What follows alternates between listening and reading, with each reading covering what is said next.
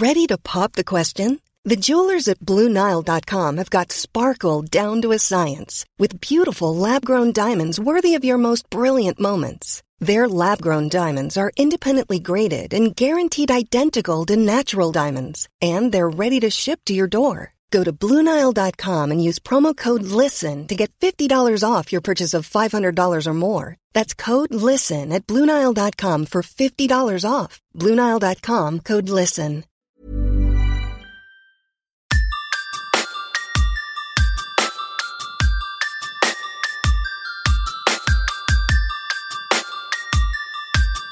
This is Somewhere in the Skies with Ryan Sprague.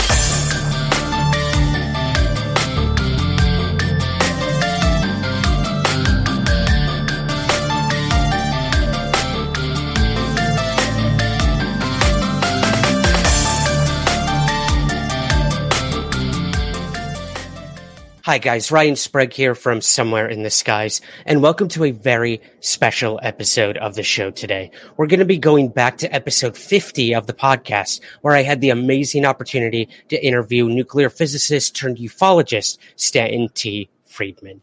Now today is actually the anniversary of Stanton's passing. So I thought it would be a very fitting way to go back and to look at the life and career of this man that inspired so many of us in the UFO field. He dedicated over half a century of his life to investigating UFOs. So truly something to aspire to for sure. But not only me, I've invited a bunch of my friends and colleagues in the world of podcasting and in ufology to also come on here and pay their own tributes to Stanton as well. So we're going to play those tributes for you first, and then we're going to dive right into the interview I did with Stanton on episode 50 of Somewhere in the Skies. So I hope you enjoy this. And remember, keep your feet on the ground, but never stop searching somewhere in the skies. Hello to all of you Somewhere in the Skies fans out there. Thank you so much for inviting me to share my thoughts about the late but great Stanton Friedman. Of course, thank you to Ryan Sprague for inviting me to do this. My connection to Stanton actually goes back to the very beginning of the Black Vault, and I'm talking about literally before day one. And when I first got into the field, so to speak, but more so just as a curious mind, not someone that aimed to actually do something or contribute, but rather just learn. I was 15 years old. Uh, it has now been almost 26 years since then, not to age myself, but I'm getting up there. And I reached out to quite a few people that were the quote unquote big names in the UFO field. And I don't need to name them all, uh, or any of them, rather, just Stanton Friedman was, was one on that list. And I was a 15 year old kid. To be honest with you, I didn't expect anybody to write me back. And one of them did, and that was Stanton Friedman. And he talked to me about his research. He talked to me about MJ12 and sent me at no charge a lot of papers that he wrote and information that I could use.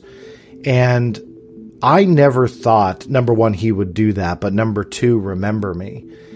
And that meant so much to me because there were there were price tags in the sense that he was selling these things at conferences and stuff like that. But for him it wasn't about making even a penny off of me, but rather it was, "Hey kid, you seem curious. Here's everything I got. Have fun." Fast forward a couple years, and I had ran into Stanton Friedman at a conference. At this point, I did make the decision to want to contribute and and and create the Black Vault. Never thought that that man would remember me, and sure enough, he did. Not only did he remember me, but remembered why I wrote, knew a little bit about what I was doing and trying to accomplish, and we were friends ever since. He was an amazing researcher because of his detail, because of of of what some would call nitpicking, but what I would call thoroughness. That he would look into every single corner of a story. that he would dissect every person, every place, every document, every photograph, every drawing, every soil sample, you name it. He would dig in and look at every piece of the puzzle. And I learned from that very early on. I learned how to be a researcher and a, a investigator by looking at how Stanton would frame his investigations. I remember one time I got to go to the National Archives in DC with Stanton Friedman, just him and I.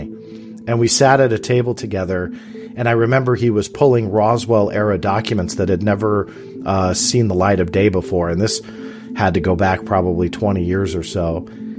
And I thought to myself, I'm sitting next to Stanton Friedman at the National Archives watching him do his thing.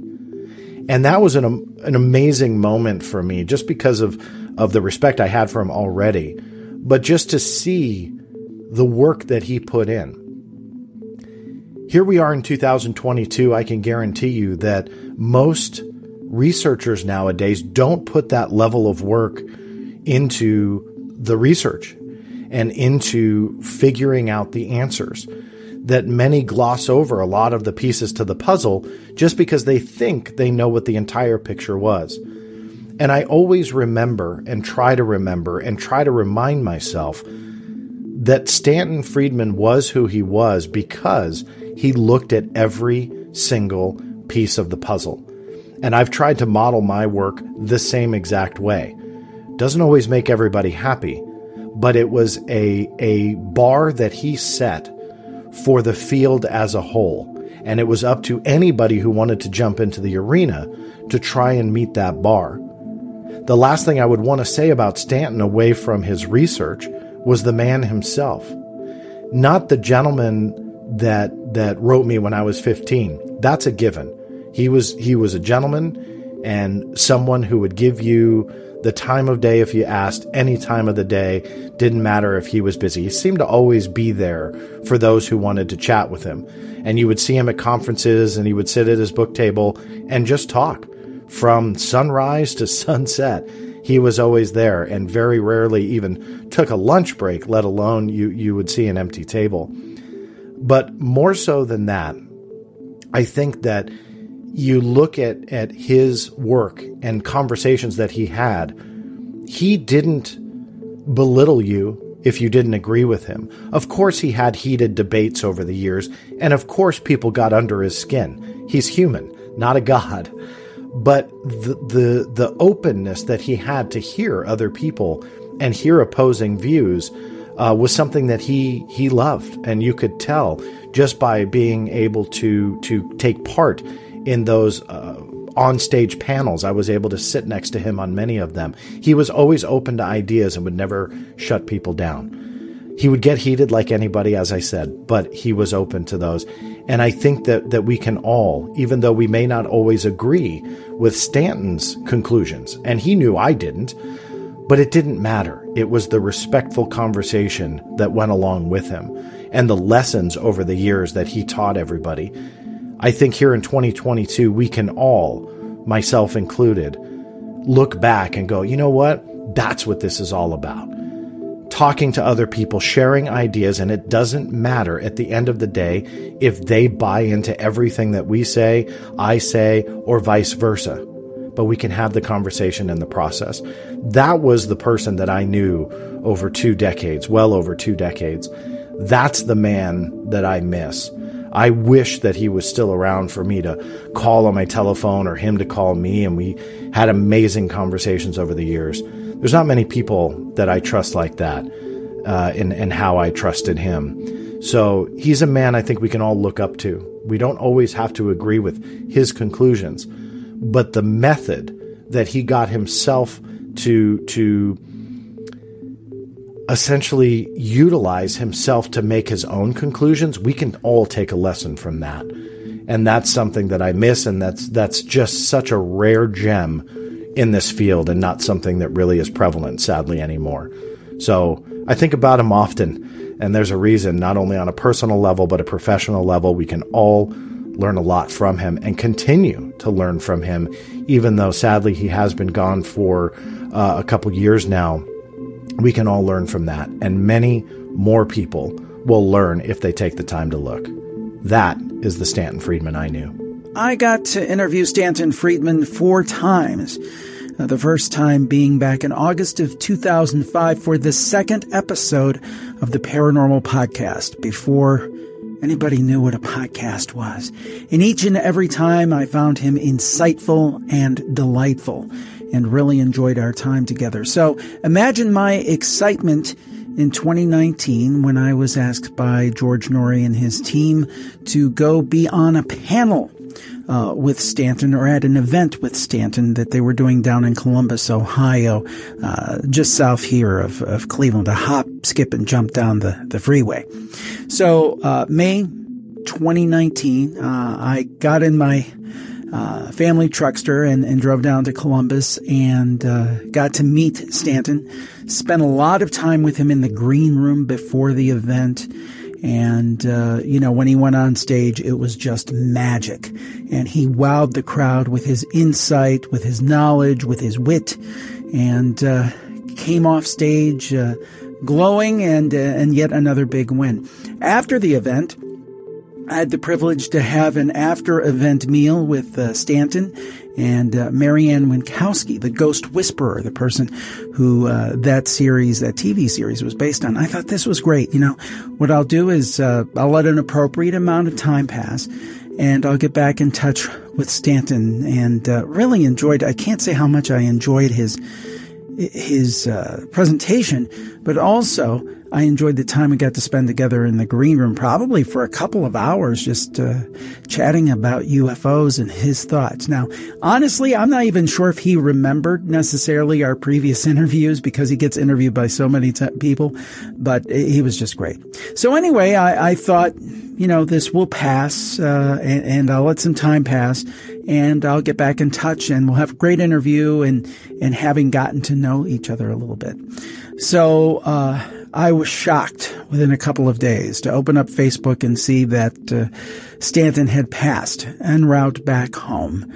And uh, just such a, a sad circumstance. And, and, I was very sad and, and very troubled by it. It was just such a shock. I had just seen him a couple of days before.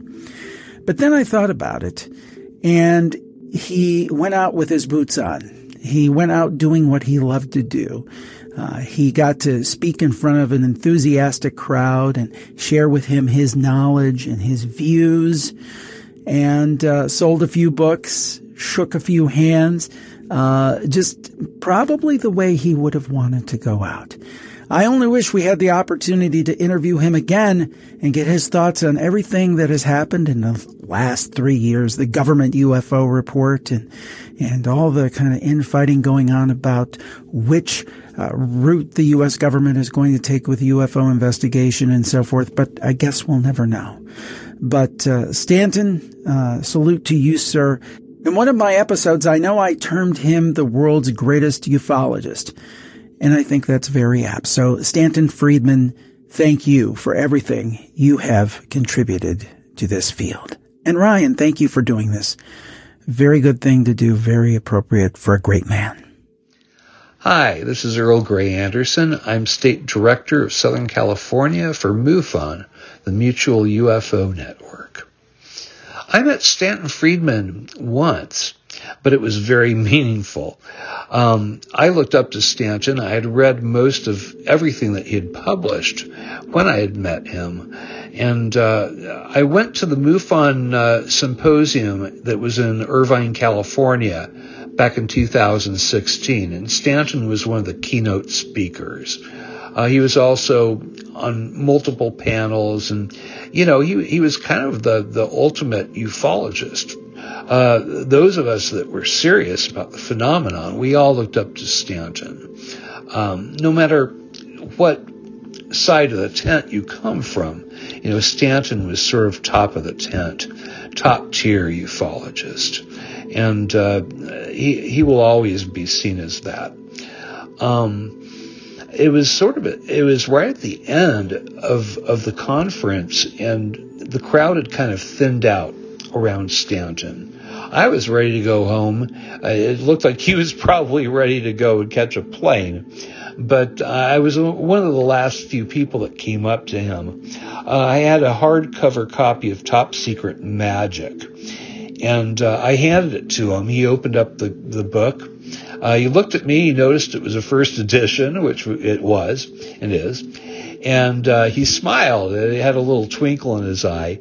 He said, "This book caused a little bit of a controversy, you know." And I laughed and, and I said, "Well, yeah, it's a good book, and, and it's one of my favorites of yours." And he kind of nodded, and he he he didn't quite wink, but you know there was that twinkle.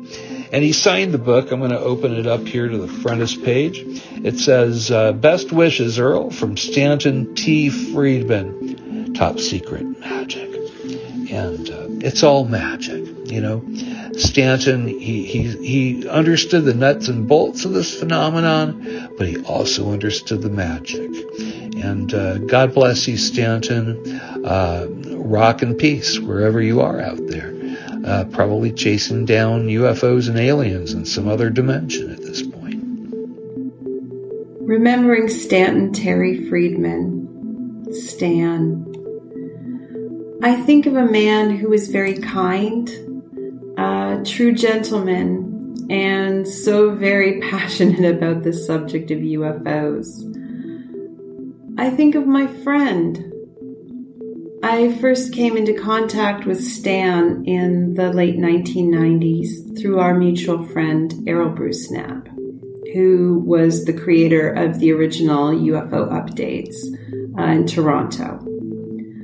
I was just starting out as a UFO investigator and I was feeling a little intimidated. I had not felt very welcomed by my local investigators so I branched out on my own. And here was this legend, this legendary UFO investigator who was encouraging me and making me feel like I could make a difference and that my contribution to ufology actually mattered. And I I cannot express adequately in words my gratitude to my friend Stan for his kindness and his support. Stan Friedman is part of a very rich UFO history, and not just in Canada, um, where we both made our home, but in the United States and around the world. He was instrumental in the disclosure movement and getting the Canadian government to open up their UFO files. Uh, but it would take hours for me really to to do his contributions to ufology justice. So I think I will just concentrate on one that to me personally is actually a very big part. Um, I am a UFO experiencer as well as an investigator.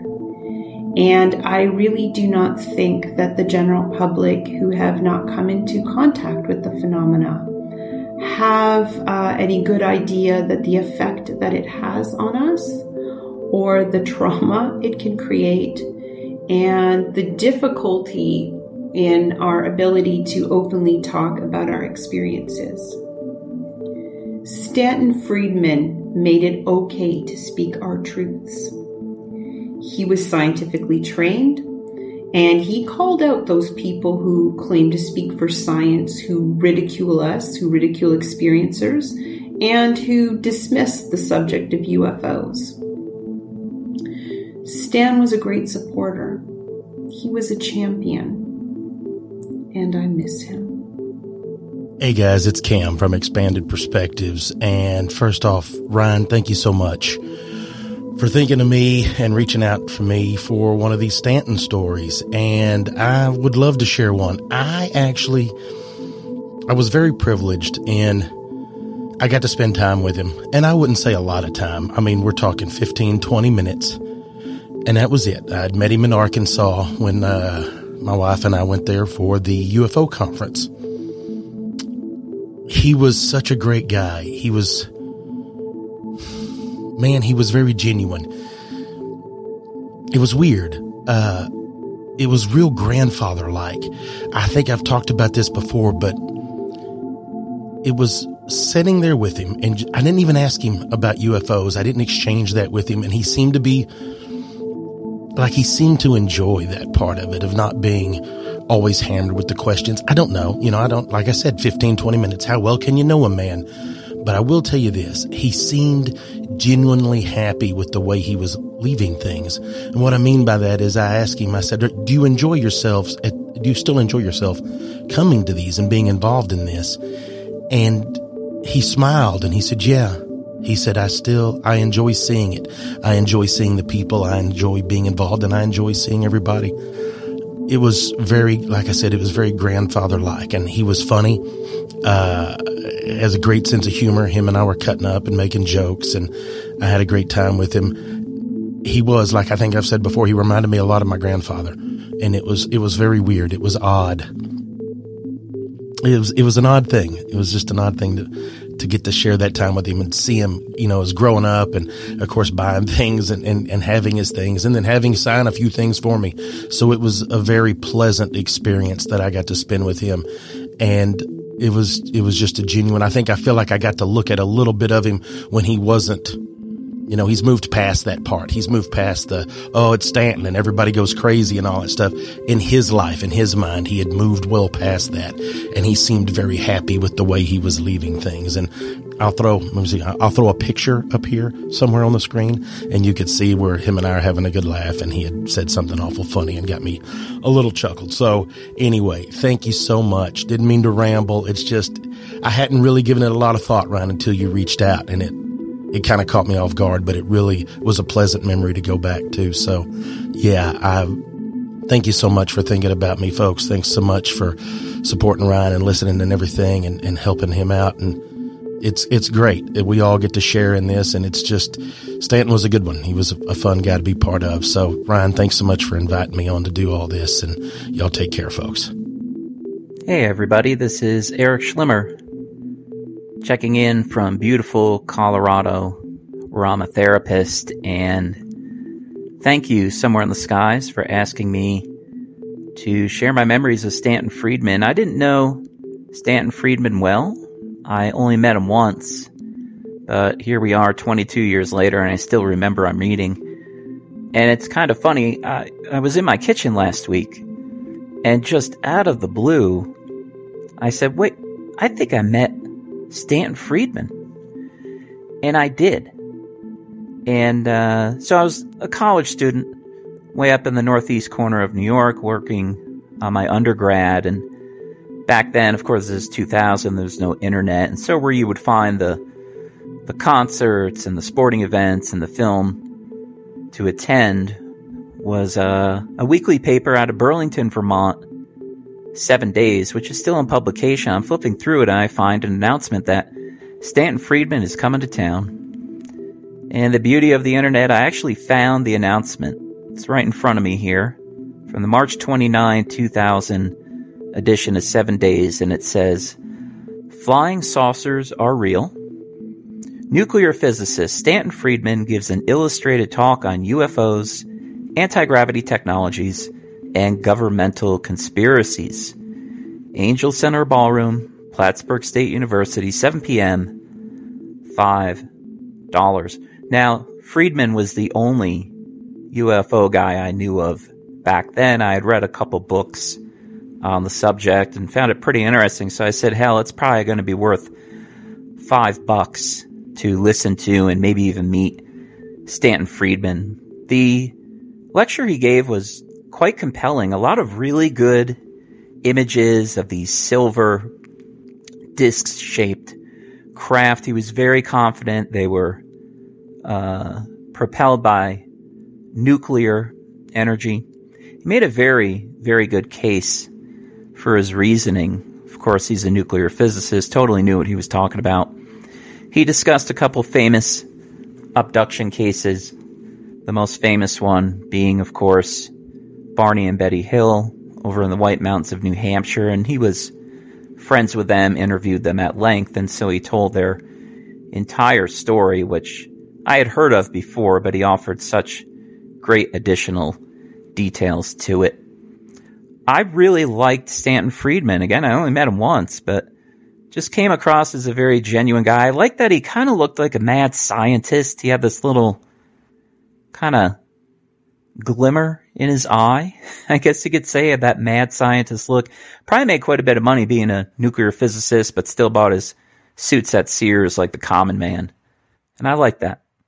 So after the presentation, I got to meet him and I said, Hey, uh, can I ask you a question? You know, can you talk a little bit more about the the uh, performance characteristics of these craft compared to some of our fast stuff? For example, the SR seventy one goes about thirty two hundred miles an hour and hangs out around sixty thousand feet. And if it's going to do a 180 degree turn, it takes about half the state of Ohio. And he gave me this look like, how does this 26 year old college kid even know this stuff? Who even knows this?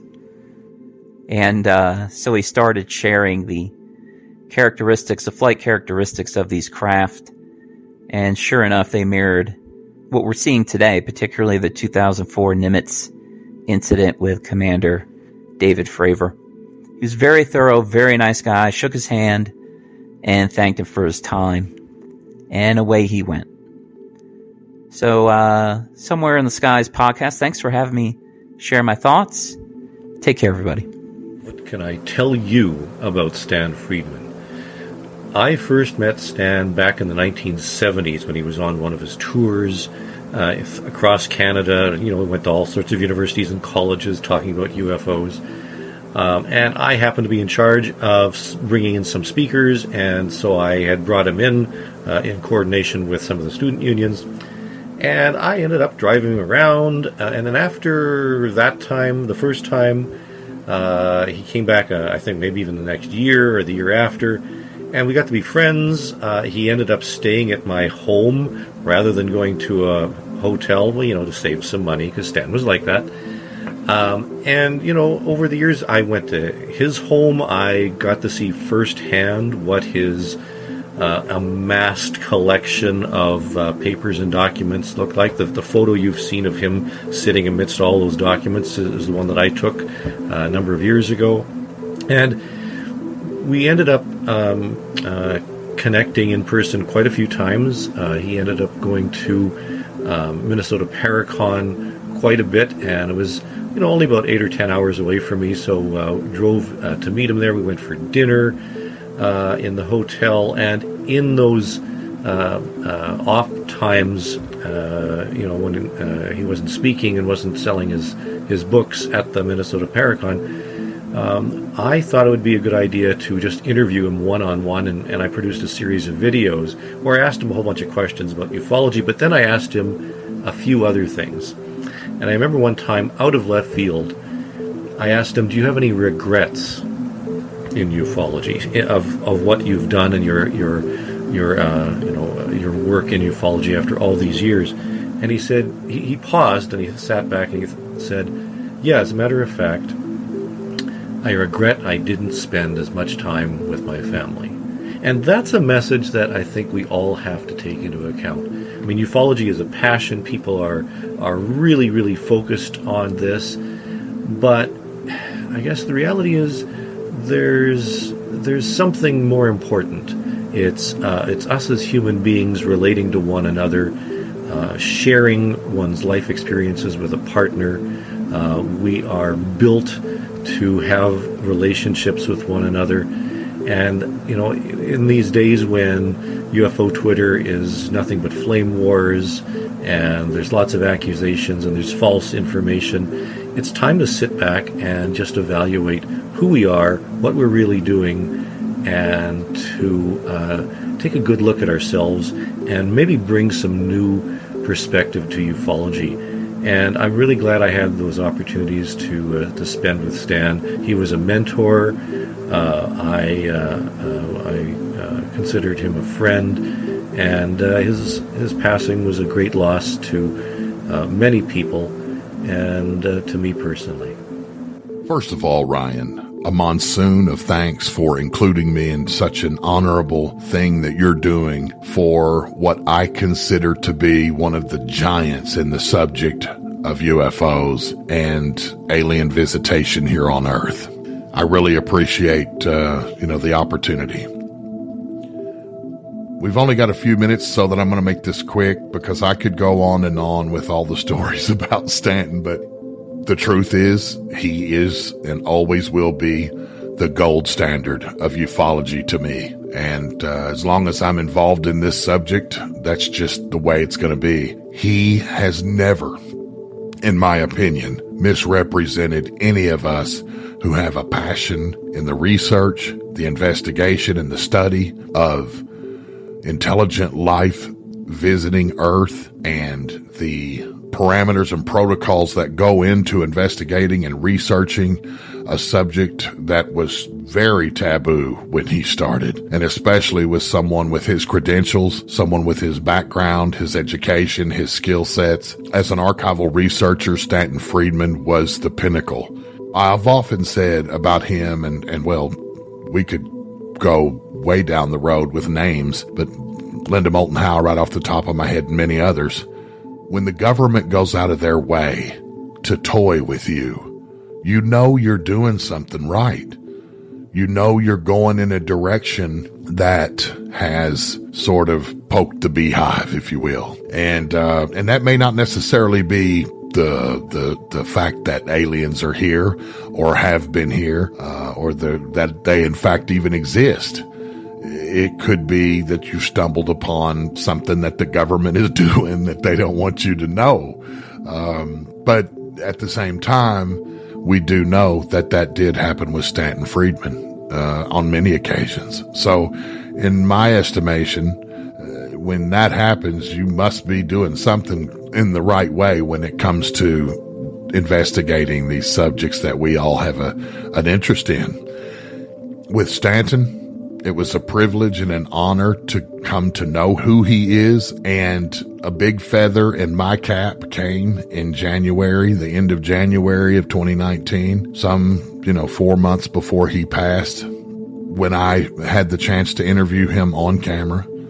Maybe perhaps one of the last times he was ever interviewed on camera. And it was that interview that I began to see time catching up with our friend Stanton. He was having some trouble keeping his train of thought, staying on track with his answers. Um, and I could see he was laboring. It was difficult for him. He obviously knew what was happening, and it, that made it worse on him. So I did the best I could to comfort him and rearrange things in in the uh, order of questions that I had prepared for him. And it all honestly it, it prompted me to go in a direction I never intended. I actually asked him about his legacy and about what was going to happen with his archives and did he have plans and that kind of thing. And he actually told me about what was going to happen with his archives. About the University of New Brunswick were going to, they were coming to get him uh, as we spoke, that they had retrieved eight file cabinets and were coming back to get so many more file cabinets and so many more boxes uh, to take back to collate and organize and make them available to the public. And he was quite proud of that. After the interview, he stopped me and he said, Race, he said, you know, why did you ask me about uh, my files? And I was like, well, Stanton, your legacy is vitally important to us. The work that you have accumulated, the volume of work that you have done is going to go down in history as some of the best ever done if there was anybody really in the know and really important in this subject, you talked to them and they gave you the time and they trusted in you and you gave me the time. Literally getting off of his lawnmower, walking in and doing a, a one and a half hour interview with myself and Royce Fitzgerald on Eyewitness Radio. You know, the guy was just amazing. Up until his very last day, he dedicated himself to the truth about the reality of UFOs. And I will never forget the man, the best of the best, a true benchmark for all of us in the study of the UFO reality. Hi, my name is Rich Hoffman. I'm uh, one of the board members of SCU, and uh, I'd like to be able to give a little bit of a shout out to uh, Stan Stanton Terry Friedman. Um, Stanton and I had a chance to meet in uh, about the time mid 70s, I believe. He was going around to many of the colleges uh, around the country, actually delivering lectures. And I was, uh, uh of course, uh, attending college in Ohio University, and he happened to come by, and I had a chance to meet him beforehand, and we had a chance to hear his lecture, which was, by the way, excellent. Um, I'm aware of the fact that he was also, uh, prior to me, I got started in 1964. Uh, he had been doing a little bit of work with it and, and, trying to promote the idea, but he really got going in 1970. And at that time, I was like, you know, largely, and I was already into it at that time in the Dayton, Ohio area. Um, Stanton and I never had a chance to meet in the Dayton, Ohio area, but we did had a, I, I recall uh, here going to a conference in Columbus, Ohio, and this this might have been in the mid '70s.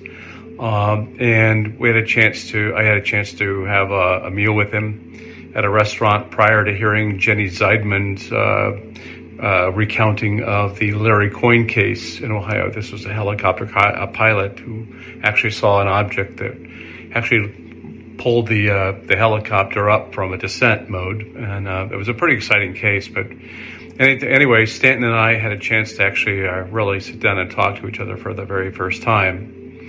Uh, we had a lot of common uh, commonalities. He actually uh, was actually at one point working, I believe, at Westinghouse, and also was somehow connected to Cincinnati and of course, me being in Dayton, I had a chance. You know, I was familiar with the uh, the organization, and we had a long conversation.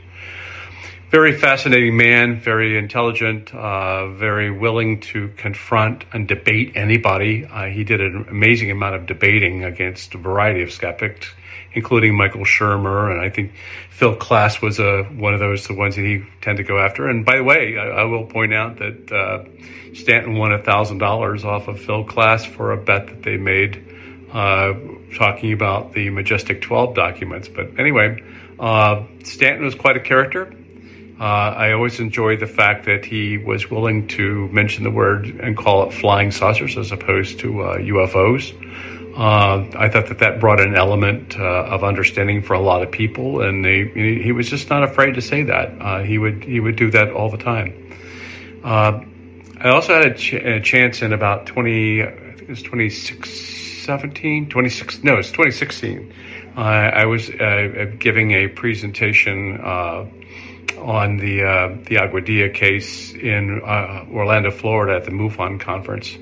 And I typically, when I went to MUFON conferences, I also went over and talked with uh, Stanton about a lot of different things, got his books, of course, and had a chance to have him sign them and so I, I, I hold those very dear uh, to me right now. But I will recall that we had a chance to chat about the Aguadilla case. In addition to that, a whole lot of other things. And I, I was also a moderator of a panel, which him and Kathy Martin and a whole bunch of other people, Tony Angiolio and Ben Moss and a number of others were on. Uh, it was very, very, uh, very exciting to hear his views being uh, being expressed and me, me being able to finally ask him a lot of them as a moderator at that session. And I'll always remember that. Very sad to see the, the man go. Uh, he always uh, was very, very uh, upbeat about the topic, uh, very willing to discuss and debate anybody, as I said.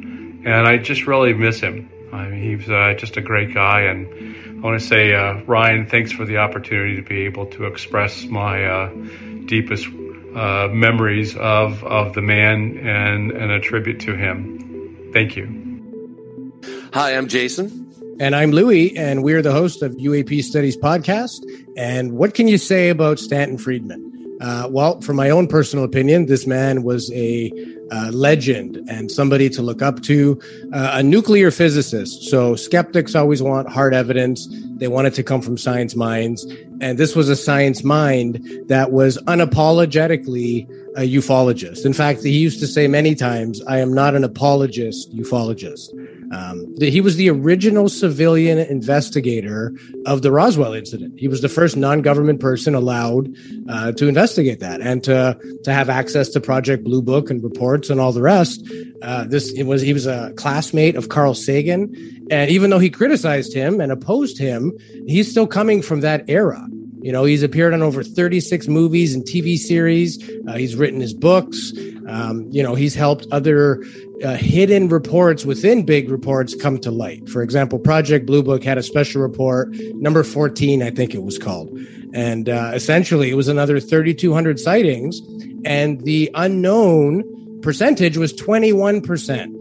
So when you hear reports of things that are like 1% couldn't be explained, or, you know, one out of a thousand, or whatever that is, this was a buried report that had much stronger numbers. And he brought that to light. And uh, for myself, I regret never having a chance to meet the man. Um, I think very highly of him. I would have loved to have him on the show. What about you, Jay?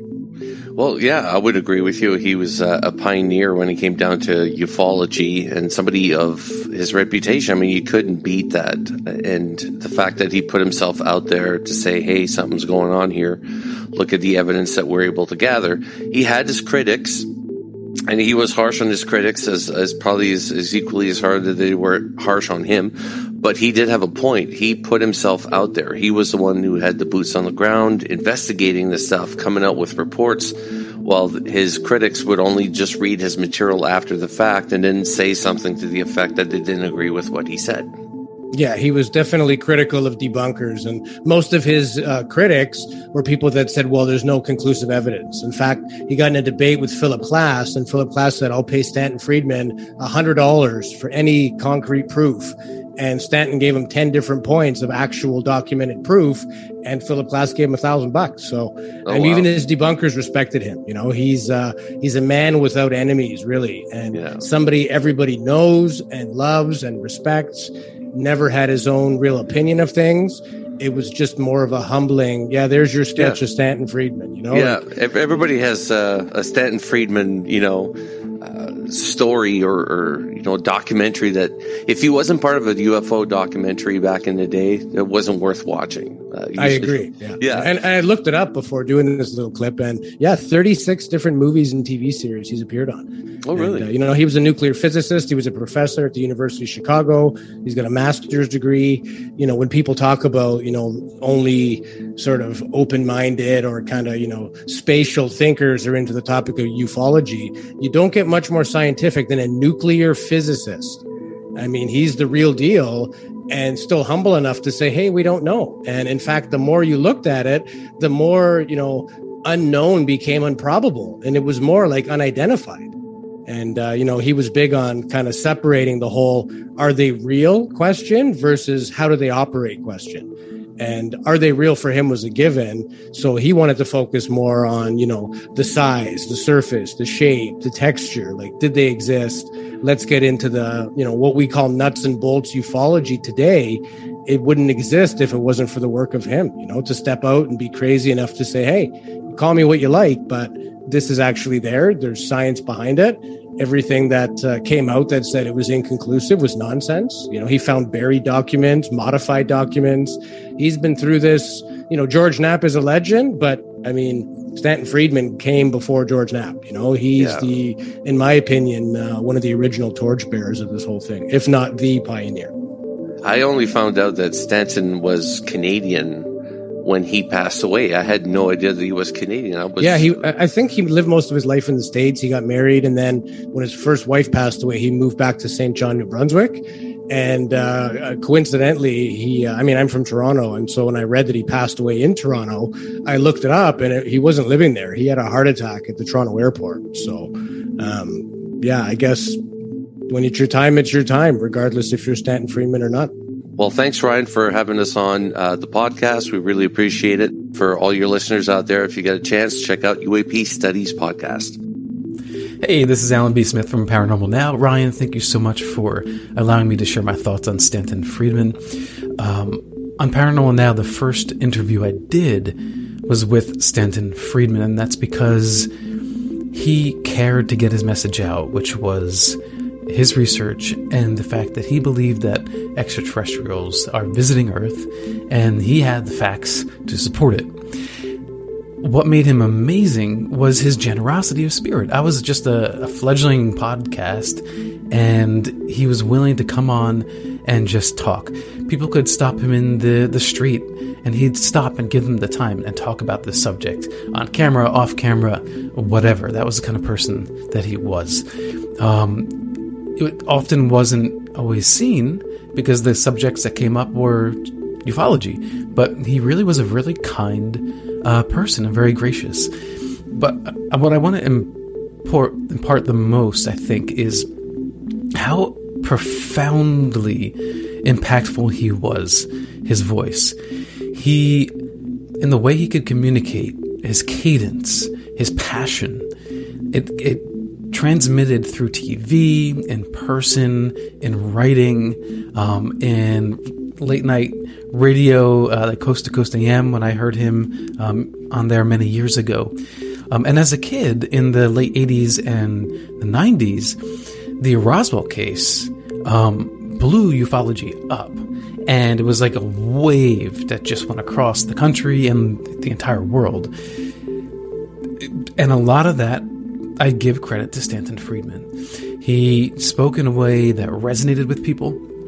He can talk about uh, science and physics and and you know documents and dates and names that for some might have otherwise been boring and somehow he made it enthralling and and not with hyperbole he he was just such an eloquent speaker and I have so much respect for the passion that he was able to imbue on younger minds um, from when I was growing up to um, recent years, and I hope, I hope perpetually and indefinitely, because you know you can go out and you can listen to his interviews and his recordings and TV shows and documentaries with him, um, and that's for generations to come. And I think that you know there's a resource of knowledge that is forever valuable, um, whether we get full disclosure or not. Um, I encourage everyone to go out and just listen to Stan again. You know, he had he had a way of communicating um, that made it okay to talk about the idea that extraterrestrials are visiting our Earth, that Roswell crash was real, and there there was a, a UFO that was downed in Corona, New Mexico, and and you can take his phrasing and bring that into a conversation with friends and family without sounding, um, you know, hyperbolic. So, again, I, I can't express how much I appreciate the work he did sociologically for for all of us who care about this subject of ufology. So, thanks again, Ryan. Uh, peace and love to everybody out there, and live in the mystery. Hi, I'm Ross Coulthart, author of In Plain Sight. I never had the pleasure of meeting Stan Friedman, but I deeply admire how, as a scientist, he recognised very early on that UAPs are a real phenomenon, not something that can be readily dismissed with a prosaic explanation. I also enjoy how he monstered that clique of blinkered debunkers who seem determined to reject any analysis of the available evidence with his definitive cranky rebuttal. In particular, I share Stan's skepticism about SETI, the search for extraterrestrial intelligence. If there is a highly advanced non-human intelligence out there, elsewhere in the universe, why on earth would they use radio waves to communicate? I'm sure Stan's on a cloud somewhere, cursing Congress for being so slow to open up about what it now knows. Stanton Friedman. My fondest memory of Stanton is my first one. Uh, growing up, Stanton was the face of ufology, his TV, his documentaries, his books. I read them all. And when I started Fade to Black, I wanted Stanton on the show, like everybody does, right? So I tried to get his email. I go to his website, and his phone number is there and I stared at it for a minute. Do I do I dial this number? And the crazy part about this is that I thought I was the only one going through this. And I have since heard this story repeated many times with others. Uh, but it's this I, I dialed the number. He picked up. And uh, Stan Friedman. And I said, uh, Stan, this is Jimmy Church. I give him the pitch, started a new show, and would love to have you on. When? This week. Cool. Send me the info. I'll be there. And it was not only did he make me feel comfortable, but that original interview uh, for me was divine. And speaking to the Stanton Friedman. And over the years, he became a great friend, and the conversations that we had, both public and private, were were just amazing, and and I'll I'll cherish them forever. There was one other moment I want to share with you. Uh, Stan was just amazing. Uh, we were on stage. We got a couple of thousand people in front of us, and I'm I'm hosting uh, this panel. Stanton is on the panel, and the subject comes up about Bob Lazar, and I said whatever I said, and Stanton schooled me with everybody there, and I was ruffled, and it was an honor to have that happen. Later, after the panel ended, we were uh, backstage, and Stanton came up to me and slapped me on the, on the shoulder and said, "You did good, kid." And Stanton was the best.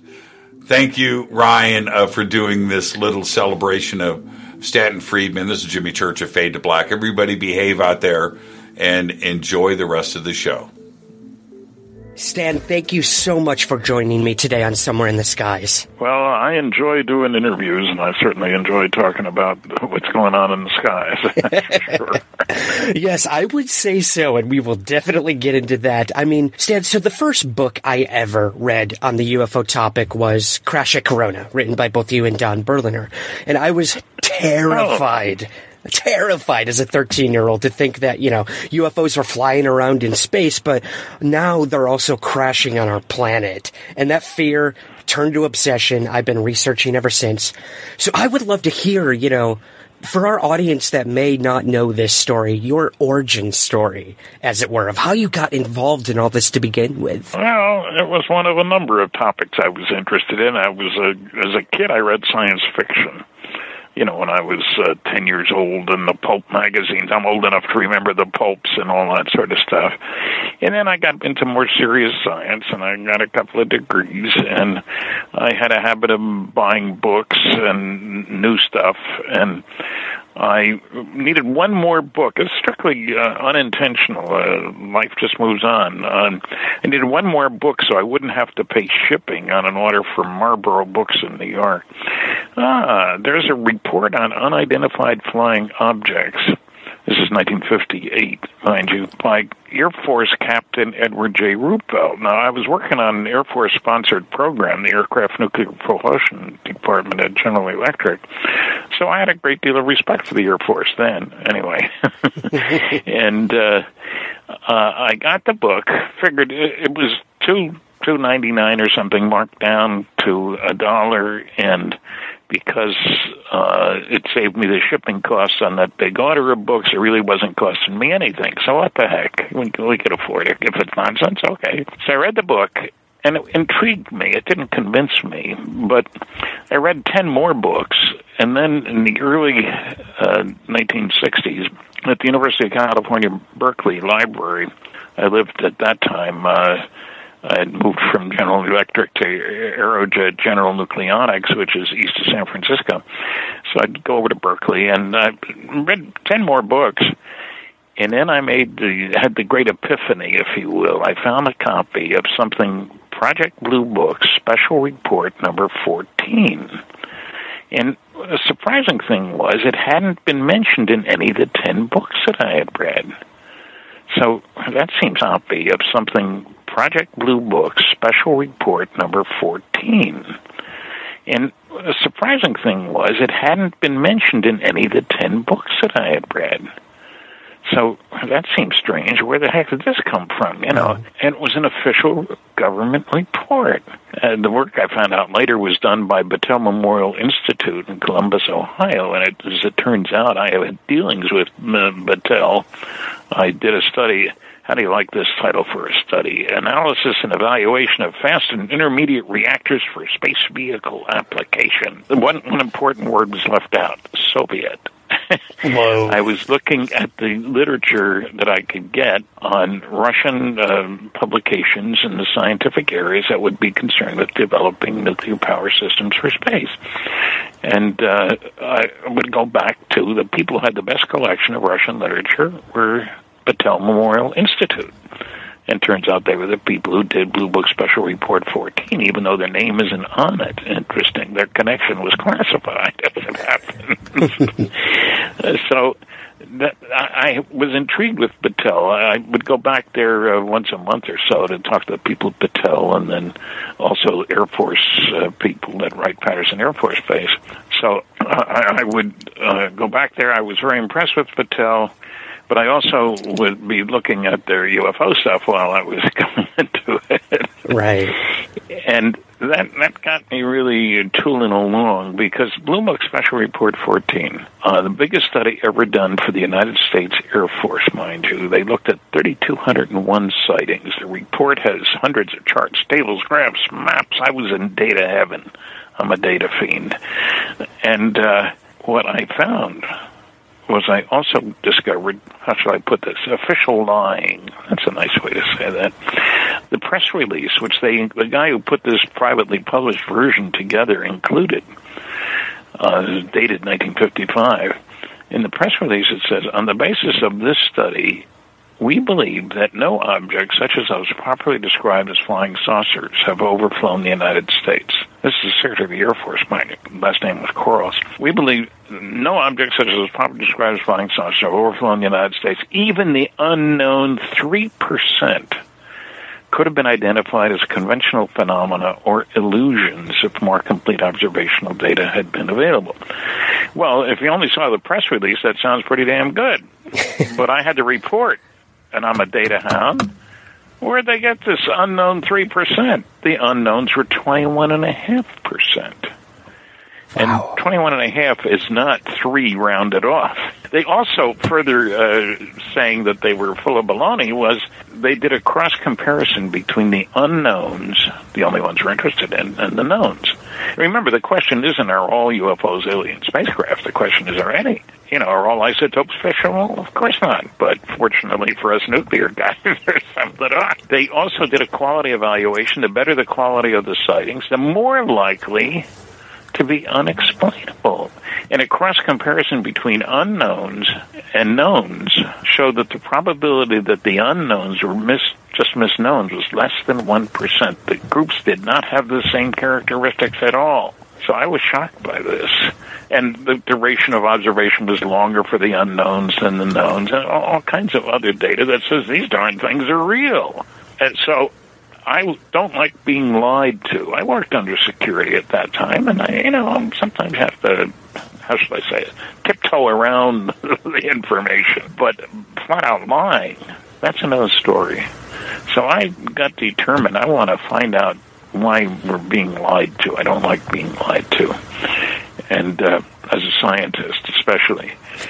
And so uh, I started digging into the literature and digging out more information. And the quest hasn't ended, to tell you the truth. But I joined, the first thing I did was join APRO and NICAP, the two big organizations, which are both defunct now. I joined them to get their monthly newsletters, or bi monthly, whatever it was back then, and uh, try to keep up. There was an active group in Pittsburgh when I finally moved there. I was one of these you know, life doesn't take the path you expect it to. My dad worked for the same company for 37 years. So, okay, my first job out of college, uh, General Electric. Well, they're a big company. I could work for them. I looked it up. I could retire because I started young when I was 57. That's great. And they, they got several nuclear divisions. No question at all. It's a lifetime career. Wow. Huh.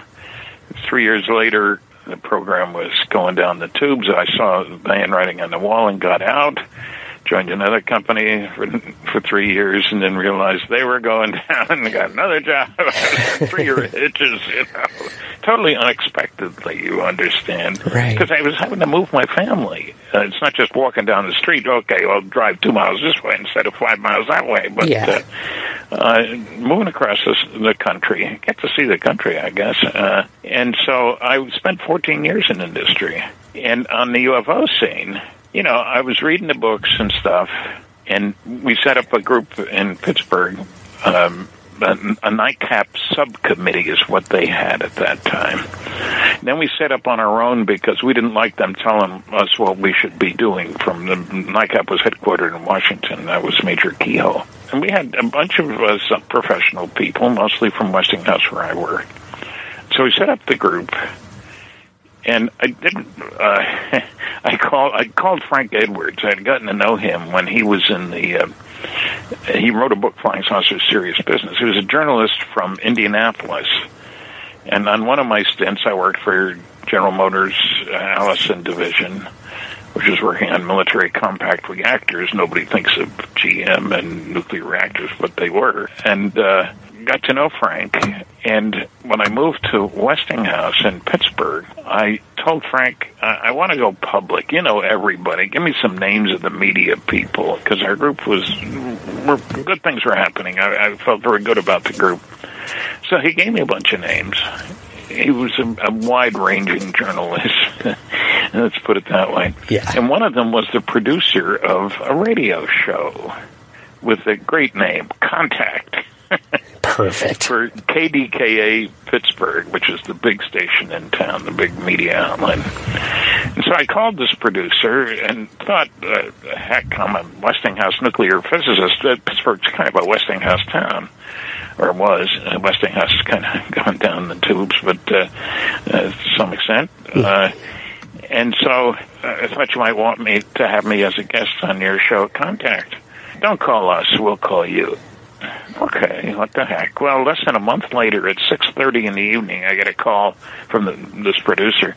Uh, we had a cancellation. Any chance you could do the show tonight at seven o'clock? well, I was close, lived close enough to the station. I have to go down there. Now they didn't do it by radio, by telephone at that time. Right. So I said, "Yeah, yeah, I can do that." So I went down, did the show. Now, admittedly, I wasn't as sharp at dealing with nasty, noisy negativists then as I am now. I've heard all the anti-argument. right. You acquire that as time goes on, right? Uh, yes, and but anyway, I did the show, and as it happens, a woman at Westinghouse, where I worked at the Astronuclear Lab, called me afterwards. She happened to hear the show and said, "Stan, we're reading Frank's book and my Frank Edwards book uh, in my book review club. Any chance you could give us uh, a lecture in my living room?" "Mm, sure, why not? wasn't too far away. I lived downtown and so forth. So that my first talk was in her living room, uh, a few dozen people. Oh, wow. And the word got out, and I did more. And then the I did the show again, and uh, one day out of only two days in three years did I drive to work from downtown with Joanne, who was the supervisor at Westinghouse Astronuclear Lab, and we were talking. And I was saying, "Gee, I'd sure like to speak at Carnegie Mellon University, the big university in town." And well, did you talk to the dean? No, uh, I talked to so and so, and he wasn't interested. She said, "Stan, the dean's my husband. Give him a call. He's heard you on the radio." oh, okay. And so I called Gene, his name was, and we set a date right away. Uh, four weeks later, and the last question was, uh, "How much do you want?"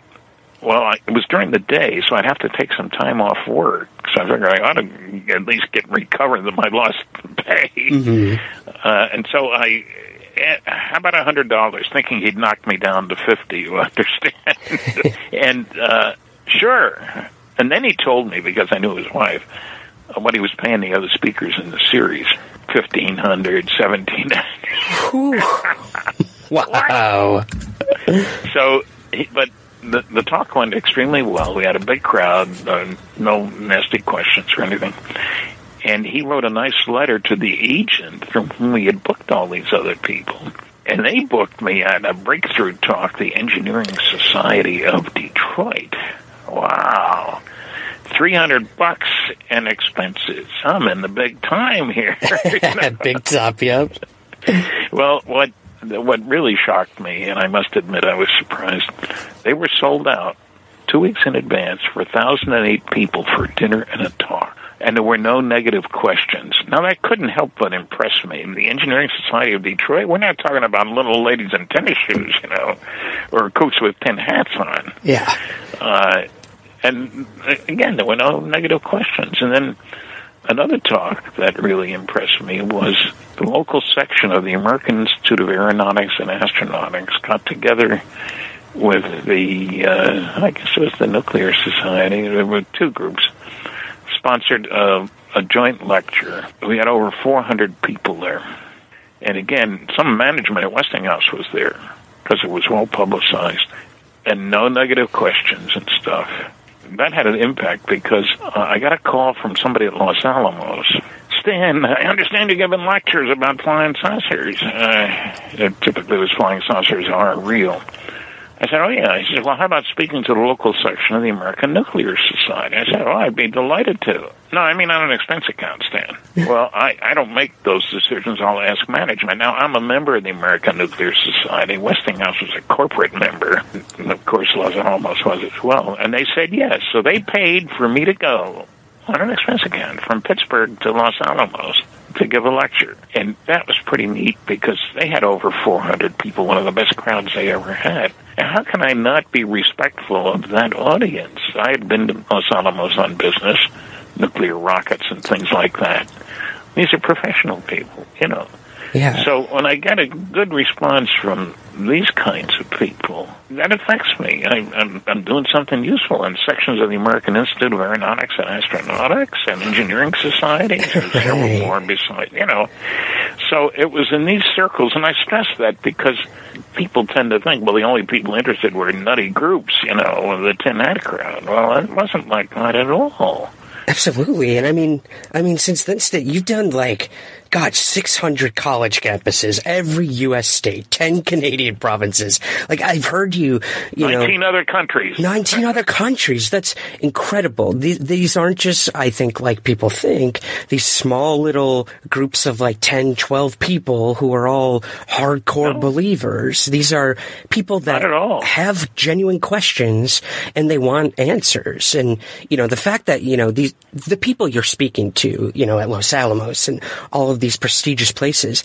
How how was the response? You said you know it, it, was, it was good. Great. Yeah. Well, I judge by the question and answer period. Right. You know, right. Are they coming at me?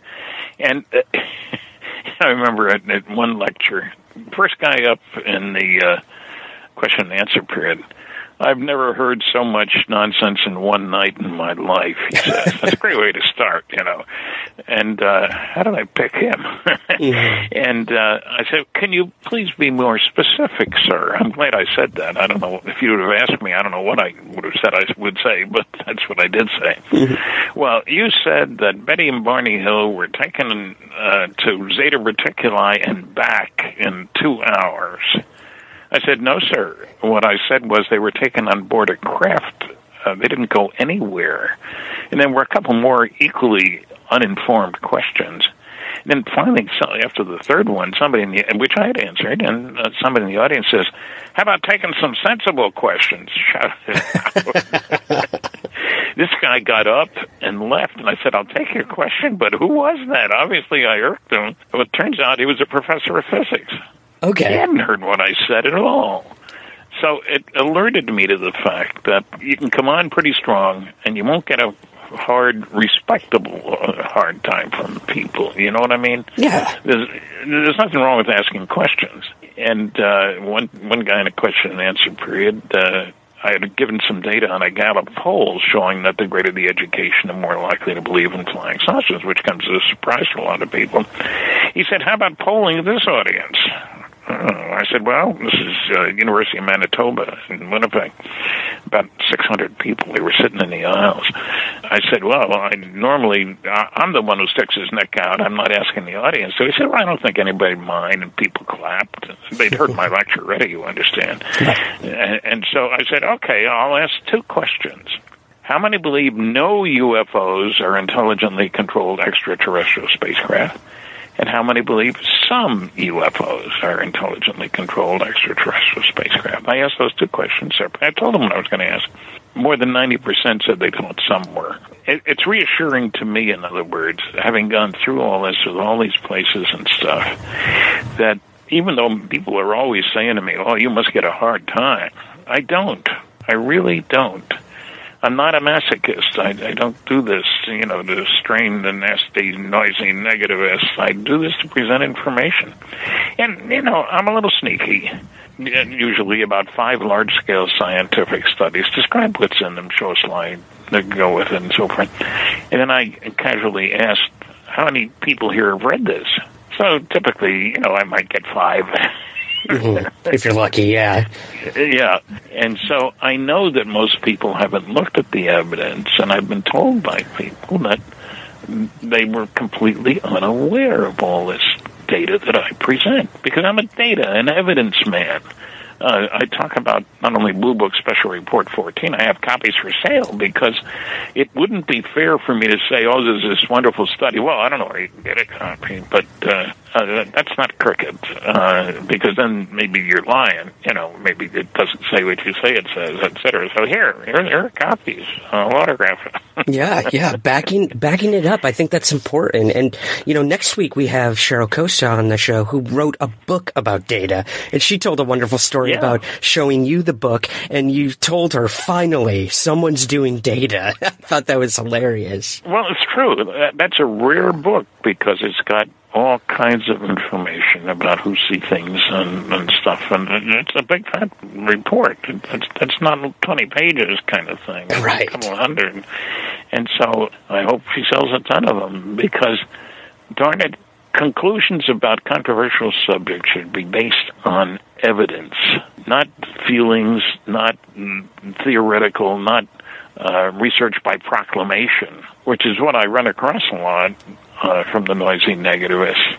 And so I like to have the data in my pocket, so to speak. Why is it that most people don't believe in UFOs? Well, you know, what's a reasonable number? Yeah. 20%? That's a lot. Especially when the airport says 3%. right. I, I found there's great interest all over the world, and people are interested. They ask reasonable questions. And eh, sometimes I have to say, I don't know. You know, I, I, I don't tell them, why does the government do that? I say, well, in the first place, let's make clear, I do not speak for the government. I speak for me. Yeah. so I can only hypothesize. On the other hand, I do have some advantages as a speaker and writer about this subject. One, I worked under security for 14 years. I know how the system works. I had clearance for 14 years, a Q clearance, giving me access to nuclear data and stuff like that.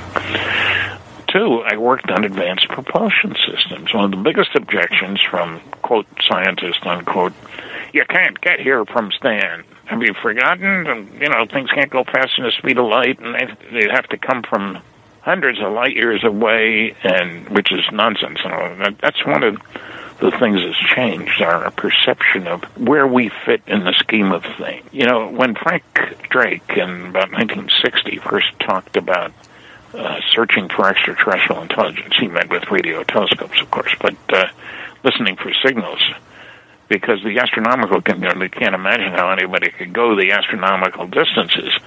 But he thought there might be 6,000 places in the galaxy that could be sending signals. Wow, 6,000! Well, because there aren't many planets, you know. There are many people saying, hey, we got the only solar system, man. That has changed with the Kepler satellite, this incredible device which goes out and back and did this for several years looking for planets. Not easy to find, even with a fancy piece of equipment, but if you're above the atmosphere, you can actually spot the planet going across the face of its star. That's that's pretty sensitive, is what I'm. I'm a great admirer of the technology, and so when you do that, holy cow, there are planets all over the place. Absence of evidence is not evidence for absence. That holds for flying saucers as well. The fact that you don't know about it doesn't mean it's not true. And so uh, the, the latest numbers suggest that there's 1.6 planets per star on the average. Now, what does that mean? To give you a, a neighborhood uh, survey, so to speak, there are about 10,000 stars within 100 light years of here. It's not that I counted them, the astronomers counted them. That means there are about 16,000 planets within 100 light years. So we go from Frank's 6,000 planets to uh, at least 6 billion in the galaxy. So there's several things that our understanding has caused us to change in our view about. One is the number of planets. One is, and the number of stars too, for that matter. Remember, at one time we thought there was only one galaxy. Right. Sorry, billions of them too, folks. but beyond that, we also, in, the 1920s, we thought the st- sun, our star, was a mass of burning gas. That's how the energy is produced. By 1938, we suddenly realized, uh oh, ain't no way you can get enough energy by, we know the mass of the sun, and we know the energy output and stuff. Somebody, some very smart physicist, figured out that it was nuclear fusion, which nobody knew anything about before that, really. Uh, hydrogen and helium and uh, heavy hydrogen and stuff like that. And they were talking about uh, an incredible increase in the amount of energy per pound of stuff. Uh, and then you can see that if you take a big bomb in World War II, it released the energy of about 10 tons of dynamite and make a big hole in the ground, too. It was called a blockbuster. Well, the first atomic bomb, a fission device in 1945, released the energy of 15,000 tons of dynamite. Not 10, but 15,000. The first fusion device, fusion is what powers all the stars. The first fusion device released the energy of 10 million tons of dynamite. That was a huge bomb in 1952. And the Russians sent one off in uh, 61, I guess it was, Tsar Bomba. 50 million tons of dynamite, one stinking weapon. Uh, I mean, and the important, the reason I go through this is that suddenly you've got not only a way of mass destruction, but propulsion to the stars. Exactly, yeah. And I worked on a study of fusion propulsion for deep space travel in 1962 at Aerojet General Nucleonics. My boss was John Luce. Uh, Dr. Luce was uh, a brilliant guy. He had worked. He was head of the fusion work at Oak Ridge, and we hired him away. And uh, he had 40 patents. This was a clever man, gentleman too. And we did a study and concluded that, well, if you want to put out the dough, you can go. I put it simply. right, words, uh, right. It won't be cheap. And when I was working, when, when I say it won't be cheap, many people have no idea because they don't work in that crazy world of advanced uh, technology development. And I was working on nuclear airplanes in 1958 at GE. Uh, our budget that year was $100 million. We employed 3,400 people, of whom 1,100 were engineers and scientists. We're not talking about six professors and 12 grad students here. They're, they're big programs. The stealth aircraft was developed at $10 billion over 10 years in secret for Lockheed. So uh, that that's an important part of this. In other words, a few guys can't. It's not a question of a few guys getting together and deciding how. Well, let's see what we can do about this. It takes a major effort, and the taxpayer. You know, we've had a lot of these big programs. Most of them have gone nowhere. Some of them have gone everywhere, kind of thing. The Manhattan Project, for example, nuclear weapons, the, the stealth aircraft the, the first our first spy satellite, the Corona spy satellite. And I have no idea whether that name came because the Roswell incident actually happened just outside Corona. right. But the Corona spy satellite, the first 12 launches, they knew that the U 2 was going to get shot down as it did because uh, the Russians were getting smarter. They started in, in the 50s. The first 12 launches were failures. Those are expensive in secret. Nobody knew about it, see, so nobody can say, What are you spending our money for? Blowing things up. The 13th one was a success and got more data than all the U 2 flights that had preceded it about what was going on in Russia. I mean, a satellite, you know, is in constant operation and spent a lot of time going right over the Soviet Union. The whole program was done in secret. And I love the way they got their data back. They deorbited the film canisters, which were caught in the air by Air Force planes. He released them over the Pacific. And of course, he knew where things were going, and, and orbits are predictable and so forth. But it's kind of a different way of getting data back, isn't it? But, yeah, uh, absolutely. Well, you got a problem. You got a solution. You don't have a better solution. We need the information. Let's do it. And when it comes to national defense, uh, cost is not the paramount concern. You know what I mean? Yeah. How much is it going to cost? Well, okay, that's, if that's what it costs, that's what we'll spend. Because it was absolutely essential that we know whether the Russians were gearing up to attack us. Yeah. There were many people who said they were. And so the fact that we could get actual data, evidence that showed that they weren't building up all over was very important and probably kept us from having a war because there were many people who would say, well, if they are, we better get them before they get us. Mm-hmm. Exactly. Can you imagine what that would have resulted in? You know, I'll drop my bomb, then you drop yours. And, you know, we have a long history of uh, underestimating the Russians. In 1948, uh, General Leslie Groves, who headed our nuclear weapons, the Manhattan Project, was asked, How long do you think it'll take before the Russians build a nuclear weapon? Well, he went on for some time that the Russians, you know, didn't they had lost 20 million people during the war. They didn't have the industrial capacity we had. They'd been bombed all hell. Uh, it probably take them at least eight years. Well, said this in August of 48 about 13 months later, the Russians set off their first bomb. We had vastly underestimated them. We did not have, uh, in two ways, we didn't have a radar net. What do we got to worry about? You know, no. and then we thought they didn't have any big airplanes.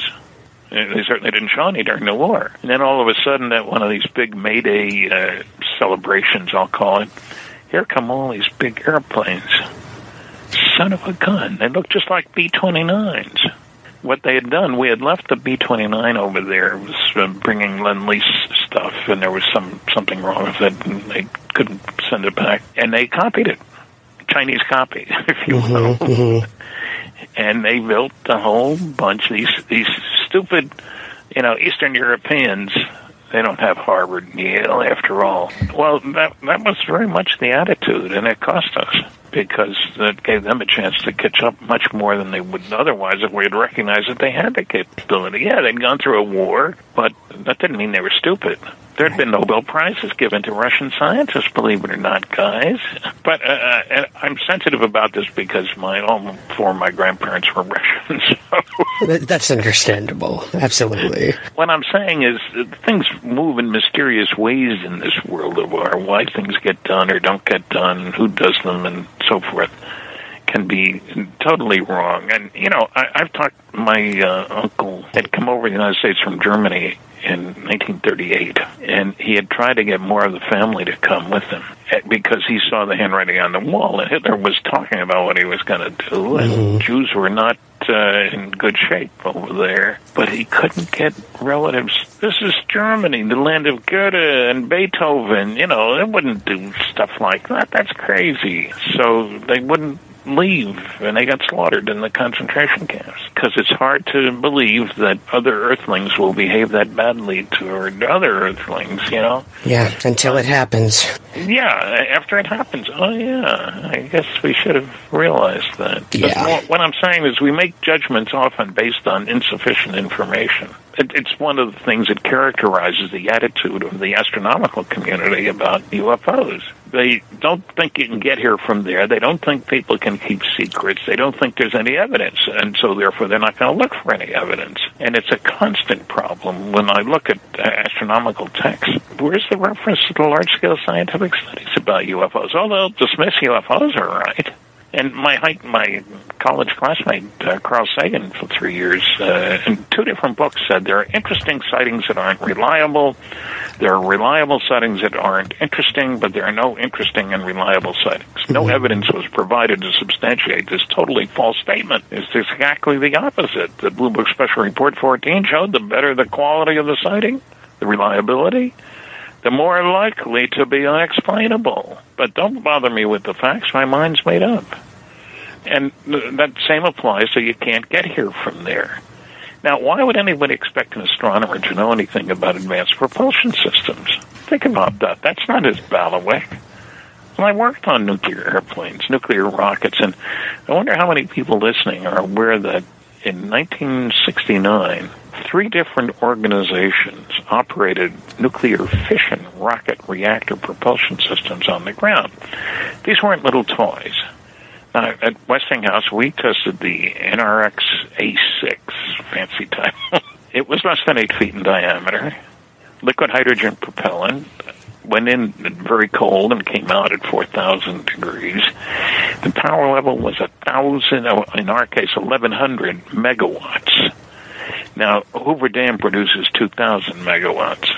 Hoover Dam is enormous. Mm-hmm. Ours was 1,100 megawatts. Aerojet tested one of at 1,000 megawatts. And Los Alamos Scientific Laboratory tested the Big Daddy Phoebus 2B nuclear rocket reactor propulsion system, also under 8 feet in diameter, and also with an exhaust temperature of 4,000 degrees. Not much works at 4,000 degrees that we know how to make. I better add. And uh, the power level was 4,000 megawatts, twice Hoover Dam. No, we, these were all successful, and we were so delighted because we listened and we didn't know whether our system would work well. Nobody had done it before. Yeah, right. and what joy! And they canceled the damn program. You know, that, that, that, that's weird. Why would you do that? Hey guys, Ryan here. The Somewhere in the Skies podcast is a labor of love every week. And with that comes many different costs to keep the show running. That's where our Patreon campaign comes in. You give what you think the show is worth. There's different rewards available all the time, including shoutouts on the show, early editions of main episodes, bonus episodes and content, and very soon, monthly patron hangouts, where we sit back and chat all things UFOs. So I hope you'll consider becoming a Patreon subscriber today. To learn more and to join, visit patreon.com slash somewhere skies. Thank you for your support and keep looking up.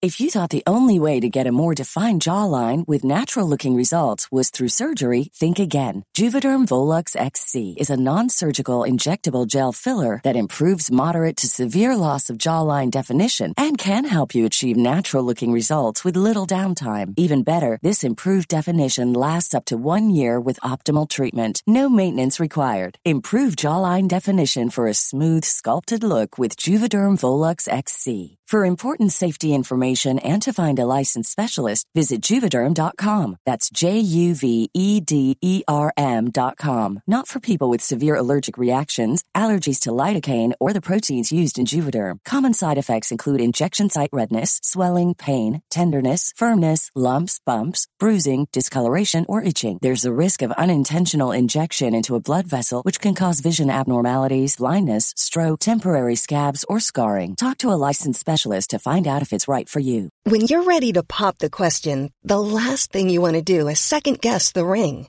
At Bluenile.com, you can design a one of a kind ring with the ease and convenience of shopping online. Choose your diamond and setting. When you find the one, you'll get it delivered right to your door. Go to Bluenile.com and use promo code LISTEN to get $50 off your purchase of $500 or more. That's code LISTEN at Bluenile.com for $50 off your purchase.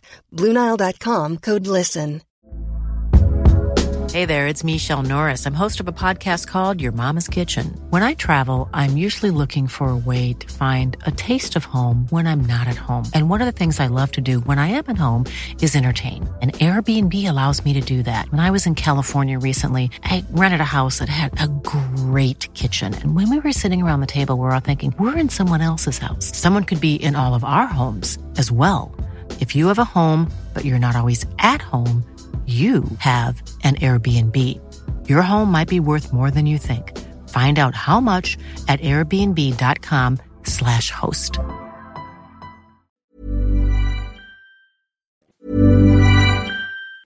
Okay, so we have this idea of like, you know, the physics and the propulsion behind it, and then you have the people who who relate this to the UFO topic. And one of the cases you brought up was Betty and Barney Hill and the idea of like, how could they get here? This, that. Where did the Hills go? I would love to know how you got involved with the Betty and Barney Hill case and with working on your, your, your books with Kathleen Marden. I read the book, The Interrupted Journey, uh, by John Fuller, the Betty and Barney Hill story. And then I had the lucky opportunity, uh, going back to Westinghouse again, I did did media stuff there, and the guys from the, the same talk show that I had been on that got me moving along called me and said, uh, "We're bringing Betty and Barney Hill to town. We thought you might like to know." And they told me where they were staying, which is very unusual. That's usually not stuff information you give out. So I called, and I had dinner with them. This is about 65, 1965 or so and I was listening to see if they'd said anything that uh, expanded upon what was in the book, you know, were they going to exaggerate? And they weren't. I was very favorably impressed with them. I mean, Betty is a social worker. Barney's a civil rights, uh, I mean, activist and worked for the post office, but I was very impressed. And then I was the first to do work on, I encouraged Marjorie Fish, on the Betty and Barney Hill star uh, Betty Hill star map.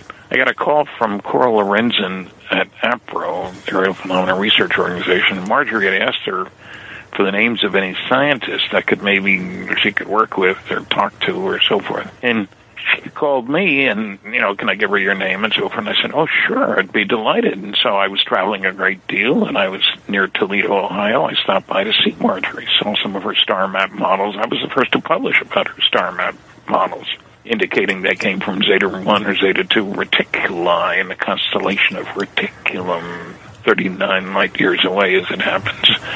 So I got involved early on published a paper in Saga magazine about the star map with uh, Bobby Ansley Slade-Tcheranda. Uh, I wasn't writing much myself at that time. Worked with other people. And that then I encouraged Terry Dickinson, who was editor of Astronomy magazine. I'd gotten to know him. He came to one of my lectures in Milwaukee, and uh, he's still around. He's not editing. He's retired, like I'm supposed to be at the end of this year. oh yeah, we'll we'll get into that a little later for sure. Don't think I wasn't going to bring that up. Well, the the, the kicker is that. Uh, the response to the article in Astronomy magazine, uh, which he did at my suggestion and talked to a lot of people, I, I didn't force his hand at all. Got more reaction than anything they'd ever published before so they published a number of letters over the next year, and then they put out a 32-page full-color booklet, the Zeta Reticuli incident. They immediately sold 10,000 copies, which is unheard of for this kind of thing. Wow. And then the publisher was put under a lot of pressure, and they decided to sell the rest of them. They printed 30,000 copies, I think, and uh, they made me an offer I couldn't refuse, and I wound up with 16,000 copies in my garage. Sold them all. Wow.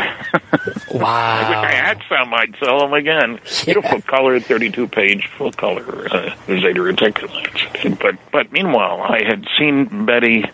I was working on a movie, UFOs Are Real, and visited her with a camera crew. We had done the uh, Tomorrow Show together, Betty and I Tom Snyder, and I, I have to give him credit for something. Uh, some media people are really worthwhile. He was one of them. Uh, Merv Griffin was another. But with Tom, uh, he brought Betty out first. Then he brought me out. I was in the, the green room, and there was no audience, and we were taping segments, and I said, you know, I told him, I said, the public won't know that Betty's a social worker. Is a very respectable individual. She's not the woman who's uh, scrubbing the floor. And uh, so the first question when we came back on is he asked Betty about her background. So I give him credit for that. Not everybody would do that. Right. And then something else. At the end of the show, he stood up. He had been sitting down all the time. Son of a gun, he's about six foot seven. And Betty is five feet, and I'm five nine and a half on a good day. what I'm saying is, he could be a very intimidating presence if he tro- chose to use that, but he didn't, and I give him a lot of credit for listening to my suggestion in the first place and for not intimidating us. It was a, a good discussion, a good program. I really enjoyed doing it. And with Merv, uh, he was a pleasure. He asked such sensible questions. And I did a show twice, actually. But after the first show, we had a live audience. I asked him, I said, gee, that, that was fun.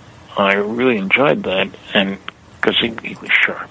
And he said to me, uh, just the two of us standing there, he said, I try to keep the show at a level of after dinner conversation. You're having friends over for dinner.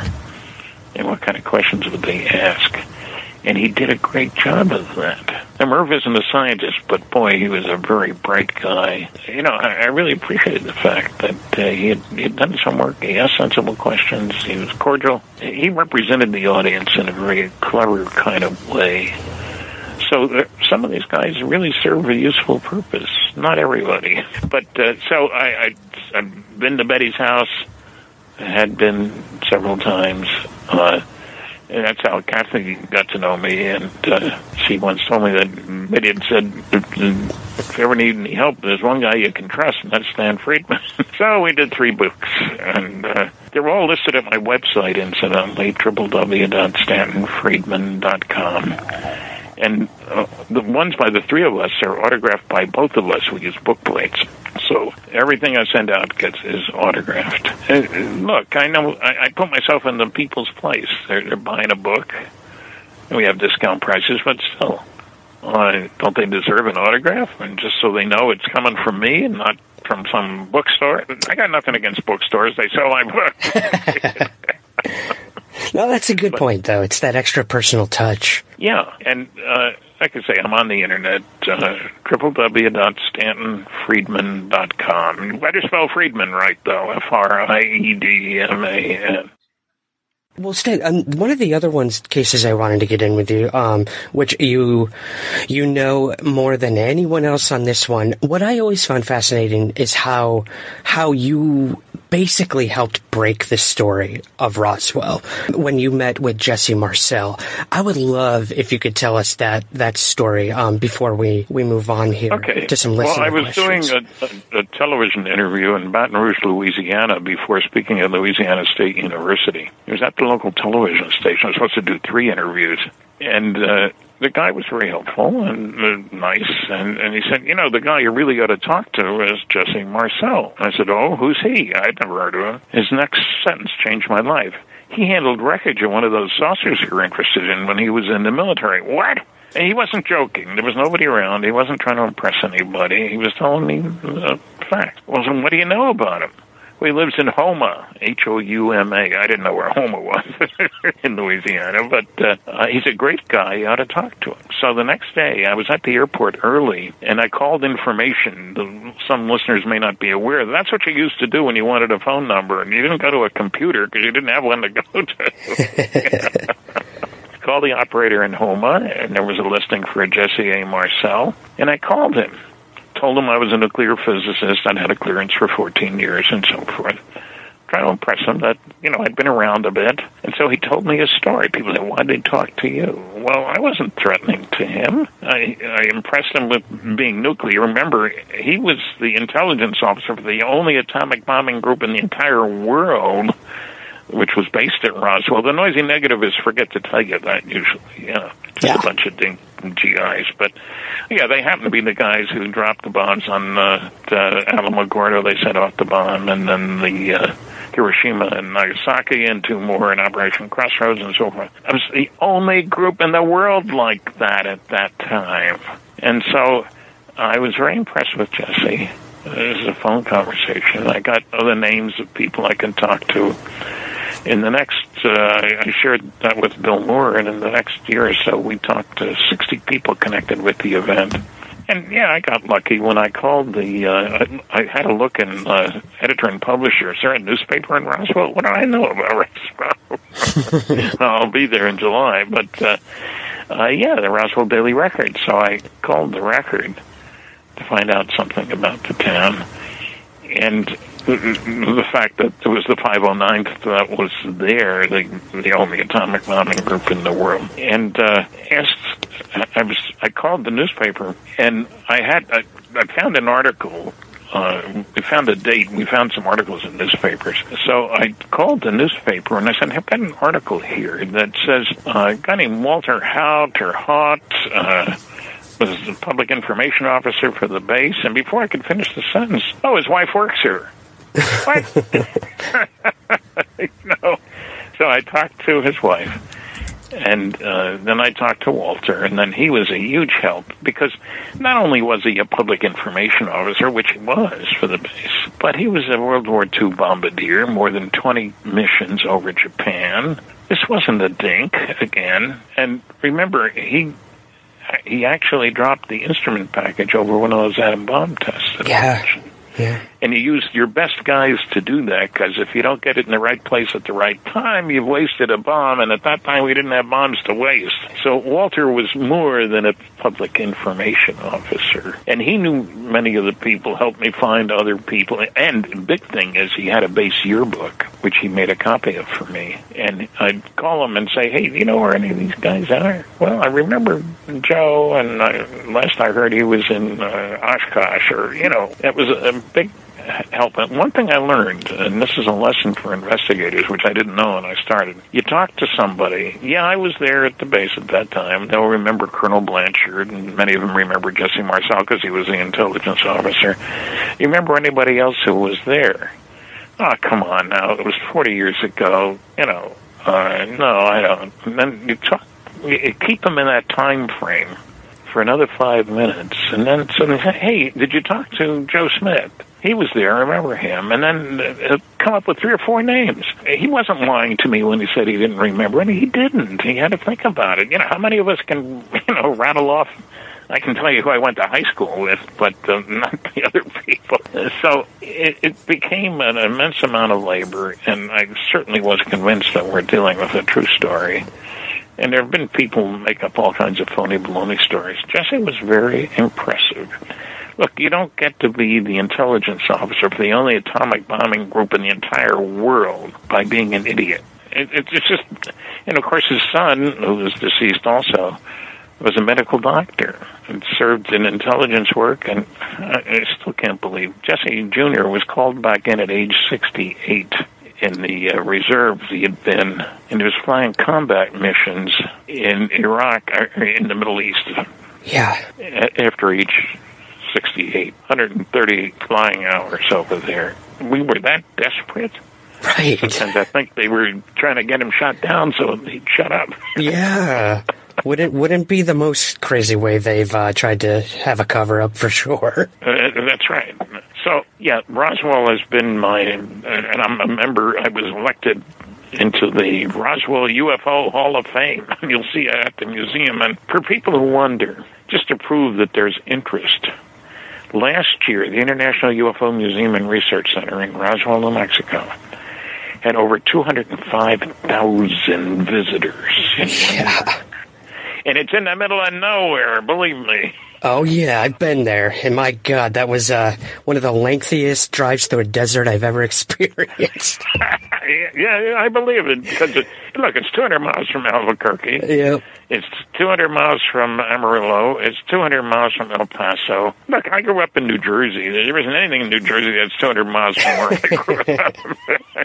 That's a good point. Yeah. Well, it, it makes for a perfect place for something to crash or be tested. That's for damn sure. Well, I'll tell you. People say, "Well, why?" Uh, and I had an astronomer in England uh, say to me, "Why would an alien go to Roswell, all, uh, to New Mexico? All there is there is sand." I said, "You ever been there?" Well, no. I said, "Well, I have. I, I take it you're not aware that two of our three nuclear weapons labs are in New Mexico." And that White Sands missile ranges where we're firing all our missiles. Mm-hmm.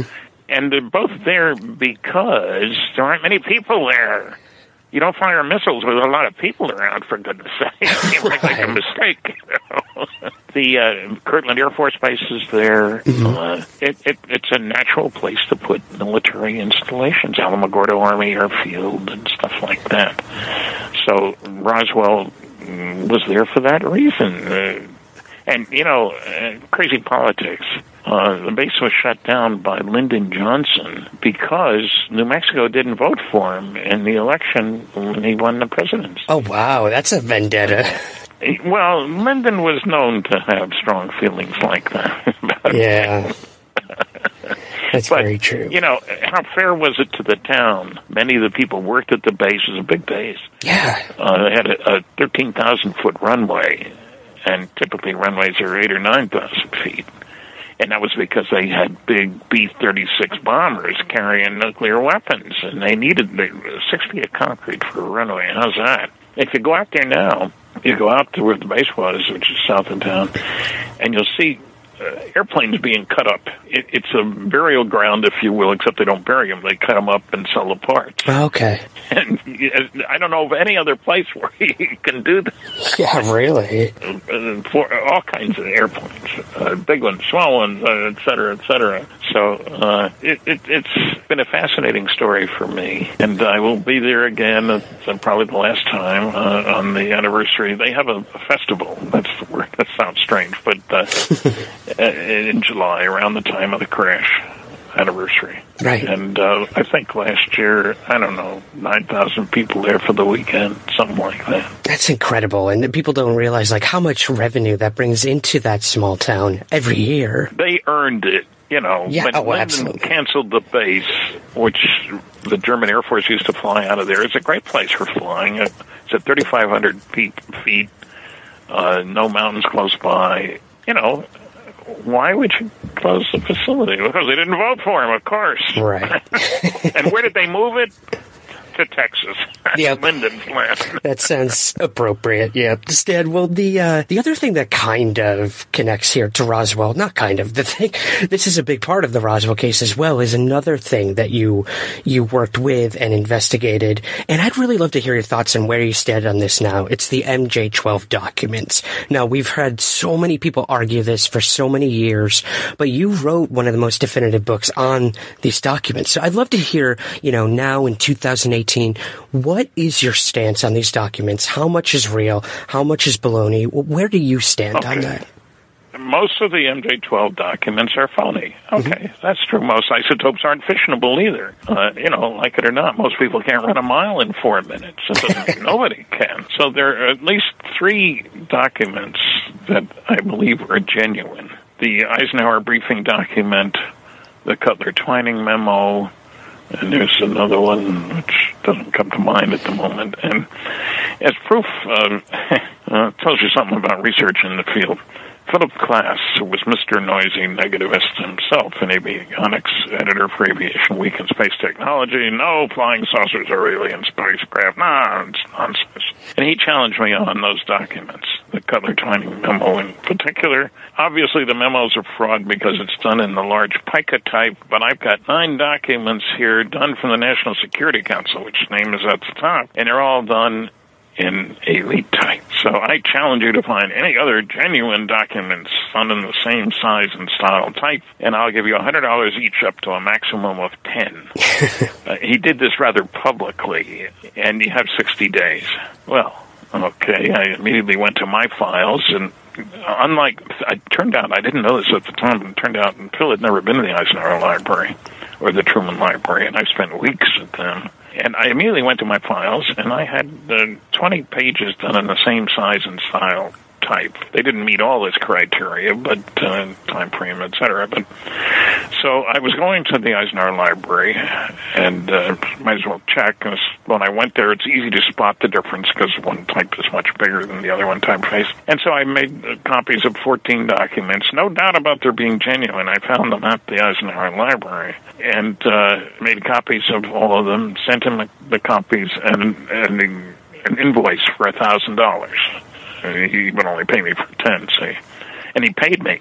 And then he got madder than hell when I included a copy of his check in my book. the audience loves it. yeah, yeah. But you know, it's typical of the intellectual bankruptcy of the pseudoscience of anti-ufology. Don't bother me with the facts; my mind's made up. And it's such a, a splendid example that he had never been to the library. And it turns out they have like 250,000 pages of NSC documents. And you're telling me they're all typed on the same typewriter?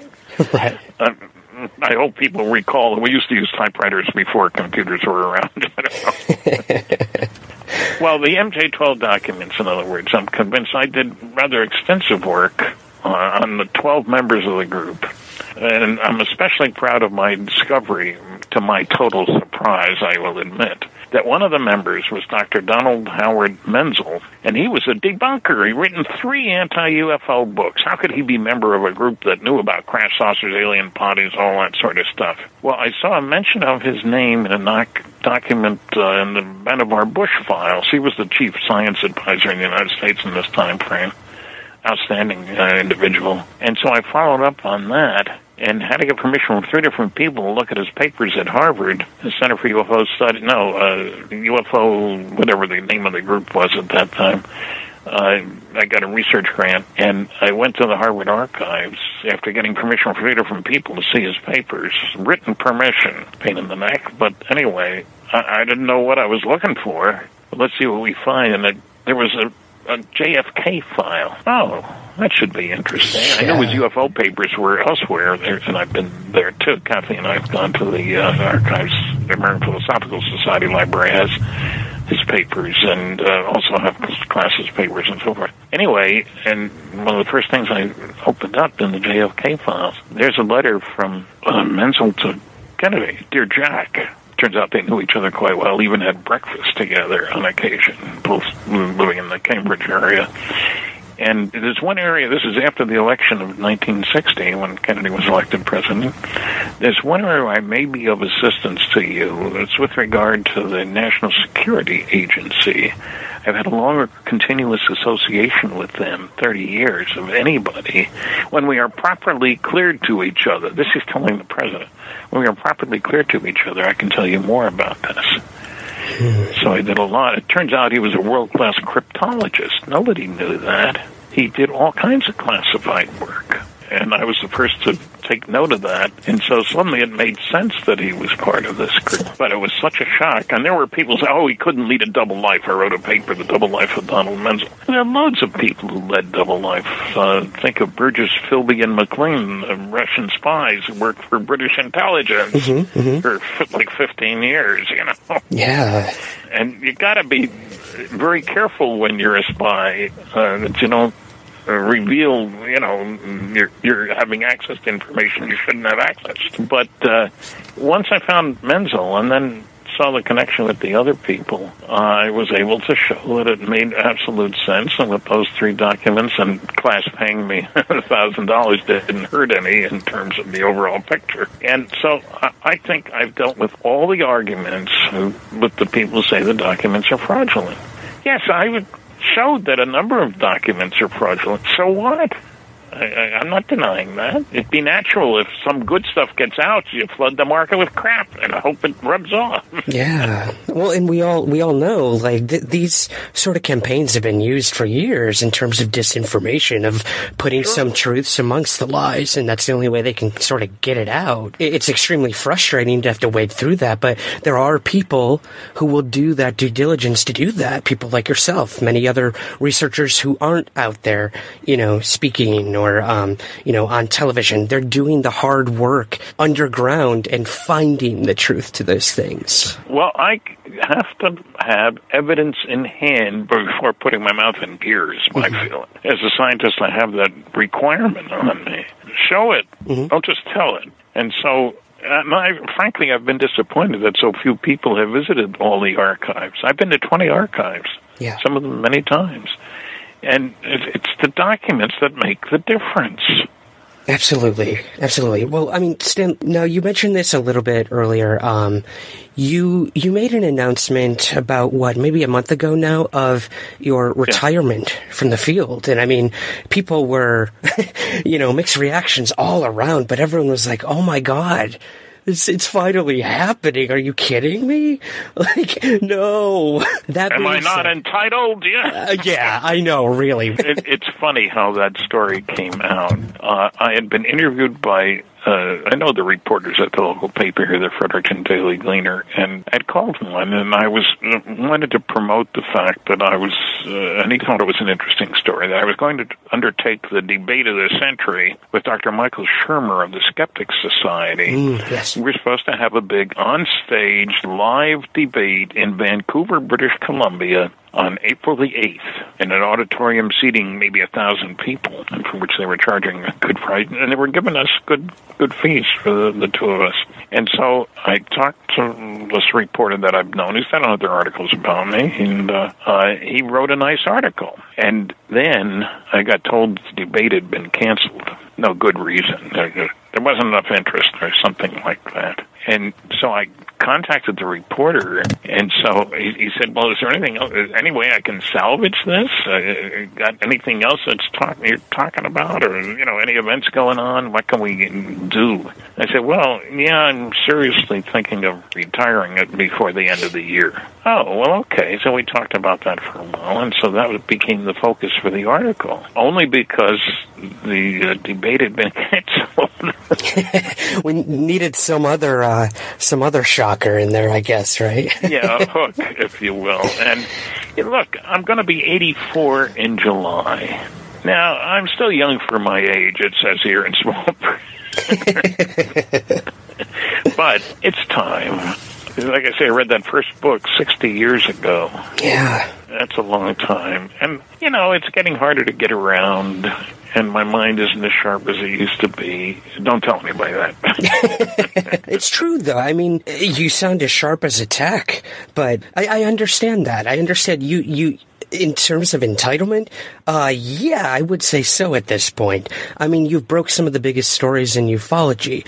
You've put in the work, and as a younger researcher, I mean, it's paramount to to not to to understand that there was an age without the internet god forbid where we can just google something now and it's right there in front of us. The fact that you went to these archives you went out and you spoke to individuals face to face that's a rarity for the younger generation these days. So in terms of mm-hmm. earning that I, I, I would say so. I, I guess my real question would be stan you know with this news of your retirement i'd love to know what some of your most favorite or most memorable moments were throughout this entire god Oh, 50, 50 plus years of research i mean was it a lecture you gave was it a debate was it a witness you Well, spoke to i know i know it's probably a very broad question It, there's, there's a mix of things. When it comes to lectures, I'll never forget in Hawaii, I was supposed to speak, and we lived near San Francisco, and I took my wife. What the hell? Let's go to Hawaii. And got five days, and uh, only have to be there for an afternoon lecture and stuff. And I called them when we got there and said, you know, you need me to do any radio or television programs? You know, I'm available. I'm here. No, no, just show up. It was an afternoon talk.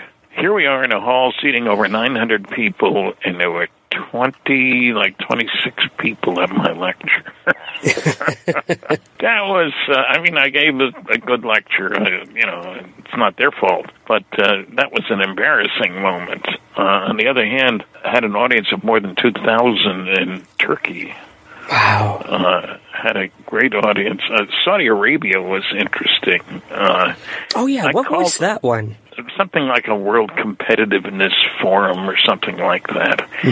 And I'd never heard of the people who called me, and uh, I did some checking around. Is this thing real? and uh, then, as time went on, and people said, "Stan, you're going to Saudi Arabia? Are you crazy? You've forgotten you're Jewish? they won't even let you in." So I called the person that I was in contact with. It was a woman, incidentally, which tells you something. Some people think women don't get a chance to hold any positions. Well, they do. Mm-hmm. And I explained to her. I said, "Look, people are saying." You're going to get there and they're going to say, You can't come in here. And she said, Look, we've had many Jewish speakers at these things. No problem at all. And so I went, and there wasn't any problem at all. It was like I was at a meeting of my father's cousins club. Yeah. People forget Jews and Arabs are both Semites. So that that was an interesting experience. I enjoyed that. I, I enjoyed the visits to places I never would have gone otherwise. I've spoken in Hong Kong. I've spoken in Derry in China, in South Korea, uh, in Australia, uh, Argentina, places like that. Gotten to Israel, Germany, France, England, Ireland, Scotland, uh, Finland. so uh, seeing the world, uh, Hungary, Bul- my last foreign talk was Bulgaria. Who would ever? How would I ever get to Bulgaria? Know? Yeah. I spoke in uh, Poland and Warsaw. We had the Warsaw UFO Society had a big crowd for me. Geographically, how people respond to your talks or the theories you're bringing forward, does it vary from region to region at all? You know, due to like Not cul- that I could cultural tell. influences? Yeah. I mean, sometimes the talks have been translated, like I didn't speak in Polish, uh, Mhm. you know. But uh, they seem. Remember, I'm talking about evidence, not beliefs. So when I can show, show them Blue Book Special Report 14, show them the nu- numbers. You know, numbers tell a story, after all. Back up what I say. It doesn't seem to matter. They because the universal response is, I didn't know about that. I never saw that report. Uh, you know, uh, that, that's standard. So it, it's very hard for people to reject what you're saying when they have to admit, no, I wasn't aware of that. And when you show it to them. And so uh, I found it's a way to see the world, be a ufologist. Who would have ever thought? Not me, I'll Yeah. tell you. Uh, my classmates at the University of Chicago would certainly. Uh, what are you doing, Stan? I'm lecturing about flying saucers. What would you expect? So, as a new generation of UFO researchers start to crop up, you know, I'm 33, so I'm no, you know, I'm no young chicken, but I'm also sort of in that, that midway point in my research here. What advice would you give to people younger, even younger than I am, in terms of the future of both the UFO field and I guess humanity in general? What advice would you give them the hope, you know, that this is a topic worth pursuing? Well, I think the biggest thing is to make people aware that our understanding of where we fit in the scheme of things has changed drastically. Frank Drake was talking about maybe 6,000 planets that could send signals. The number today might be 6 billion. The fact that there are so many planets is a total surprise to the astronomical community. And the fact that uh, we have the technology. When the British Astronomer Royal in 1956 was asked about space travel by Time magazine, it's utter bilge. What good would it do? Who would pay for it? What we need is better equipment for astronomy. That was a year before Sputnik, and the field that's benefited the most, of course, has been in uh, astronomy. So, our attitude about how old the universe is, how big the universe is, how many planets there are. You know, Bishop Ussher in 1650 or so was saying that the world was created in 4004 BC. Uh, he, I don't think he said on a Thursday afternoon, but he, he went back through the Bible about begatting. Now we say, oh, well, they left six zeros out of that. It's four billion years ago that the Earth was created. Four and a half billion was a half billion between friends. Uh, and so these concepts, uh, the 1920s, uh, the sun produces its energy by uh, burning gas. What do we know about fusion? But fusion is what produces the energy throughout the universe, all the stars. But there's an enormous difference. And so suddenly what seemed impossible is now possible. Space travel. And it was just like uh, a great astronomer in 1902, uh, 1903, uh, October, that if there was one thing he was sure of, man would never fly any distance in a vehicle, maybe with a balloon, but that was two months before the Wright brothers' first flight. We assume what we don't know doesn't exist. There ain't nothing we don't know. We're smart guys, you know. We're the cream of the cream. and throughout history, that's been shown to be wrong. Jet engines, for example, were laughed out of town. Space travel was thought to be absurd and I've seen numbers, you know, how, how heavy a rocket would have to be to get a man to the moon. A million, million tons would have to be. But if you make enough stupid assumptions, you can prove anything is impossible. well, uh, assume a single stage vehicle with a very low exhaust velocity. Pretty soon you've got a huge rocket. That's not how we do things. Engineers' job is to get it done, not to show you all the ways in which it can't be done. Mhm. That's not much use. And so people often aren't aware of their biases and prejudices getting in the way of their evaluation. Thank goodness there are people who say the heck with that. I mean, uh, Billy Mitchell was remember was court martial. He say said man would be sinking ships with from airplanes. That was in the twenties. In 1941, late November, there was a, an article in the program for the Army Navy football game and showed a picture of the USS Arizona, this huge battleship. And in the text, it said, Nobody's ever sunk a big ship from the sky. That was eight days before Pearl Harbor, and there went the USS Arizona to the hmm. bottom, killing, I forget, 1,100 people, something like that. Yeah. I don't know how to do it, therefore it can't be done, right? No, wrong. and so there, there's a word of caution whenever you find the noisy negativists, because it usually means the flying saucers can't be real. Because if they were, I would know about it. Seems to be the attitude. Right. But when I, I I'm sneaky, I check my audiences. When I talk about this large scale studies, I ask how many people have read them, and I think it sobers the audience to realize I'm not the only one who hasn't read that stuff. None of these people have just about. Yeah. Maybe I better listen to this guy, and I show them the documents or the reports or whatever, so they know I'm not just making it up uh, out of my head. And so we need to be very careful about presuming we know what the future is. And if you look around, look at radio. Mm-hmm. There were people who were saying man would never communicate any long distance with radio. What are you kidding? And that goes back to say 1900. And look where, where, where we've come from with that. And every direction you look, you find that progress comes from doing things differently in an unpredictable way. The future is not an extrapolation of the past. You have to change how you do things. And if we forget that, we step into the potholes of it's impossible. Yeah. When we, what we really mean is, I don't know how to do that, but maybe somebody else does. You know, like aliens. And the kicker is, again, if, there's been intelligent life in the neighborhood for a billion years, why would it be surprising that they're doing things that we can't do?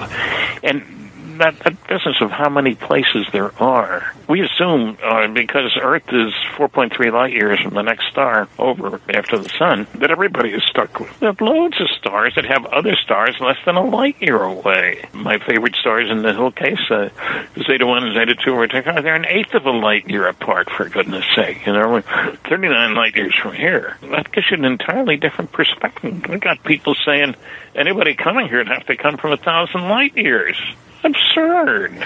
Give me five, ten, and twenty. Exactly. Ah, wow. Well, Stan, I mean, I'm going to be seeing you in Halifax, Nova Scotia, uh, this upcoming May. I'll be speaking at the Esotericon, where you're going to be the keynote speaker at that event Oh, as well. So, I guess you know, for any of our listeners who live in that area, I hope they'll come out and see you give this talk. Do you And have any? free too, I'm told. Yes. How, how rare is that? It's yeah. It's being put on by your your nephew, Paul Kimball, who does so much amazing work in Halifax. You know, with local government, and was able to obtain all these speakers to put on a conference for free for the public, which I think is an incredible feat. It's my celebratory swan song. How's that? Absolutely. one that I'm so honored to be a part of and one I hope everyone will come to. Well, that being said, Stan, um, one more time, where can we find all of your work, your books? Give that to us. Okay, they're all listed on my website, www.stantonfriedman.com. And you got to spell Friedman, F R I E D M A N. And it lists my books and other sources like Blue Book Special Report 14. I don't believe it's proper for me to talk about something and say, well, I don't know where you can get that.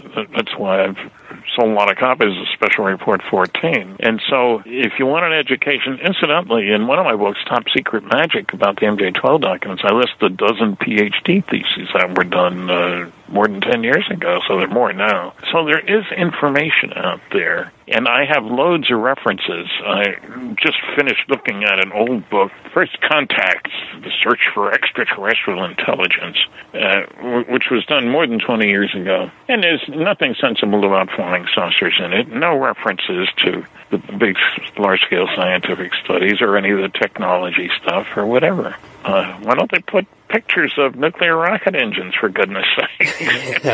They're available, but uh, so my website has the information. So uh, you know, I believe in interacting and communicating. I've been doing this for a long time. If I didn't enjoy what I was doing, I wouldn't be doing it. You know, after the first 500 lectures, you'd say the hell with it. yep.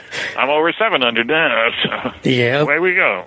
Well, it's extremely invigorating, you know, as someone who has a couple times been like, I want out of this. It's invigorating to see that it's worth the study. It's worth the research, Oh, yeah. uh, to keep doing it, to keep looking for those answers, no matter what it is. Like you said, the future is unpredictable, and I think that's extremely exciting. So I can't wait to see where it goes. And I know this isn't the last we've heard from you, Stan. It might be, you know, your retirement from research, but it certainly isn't your retirement from the field overall. So I have to thank you so much for coming on Somewhere in the Skies today. It was an immense pleasure and honor, and uh, I will see you in May. I will see you there, and there won't be any. Uh, I hope there won't be any snow on the ground. I hope at that point.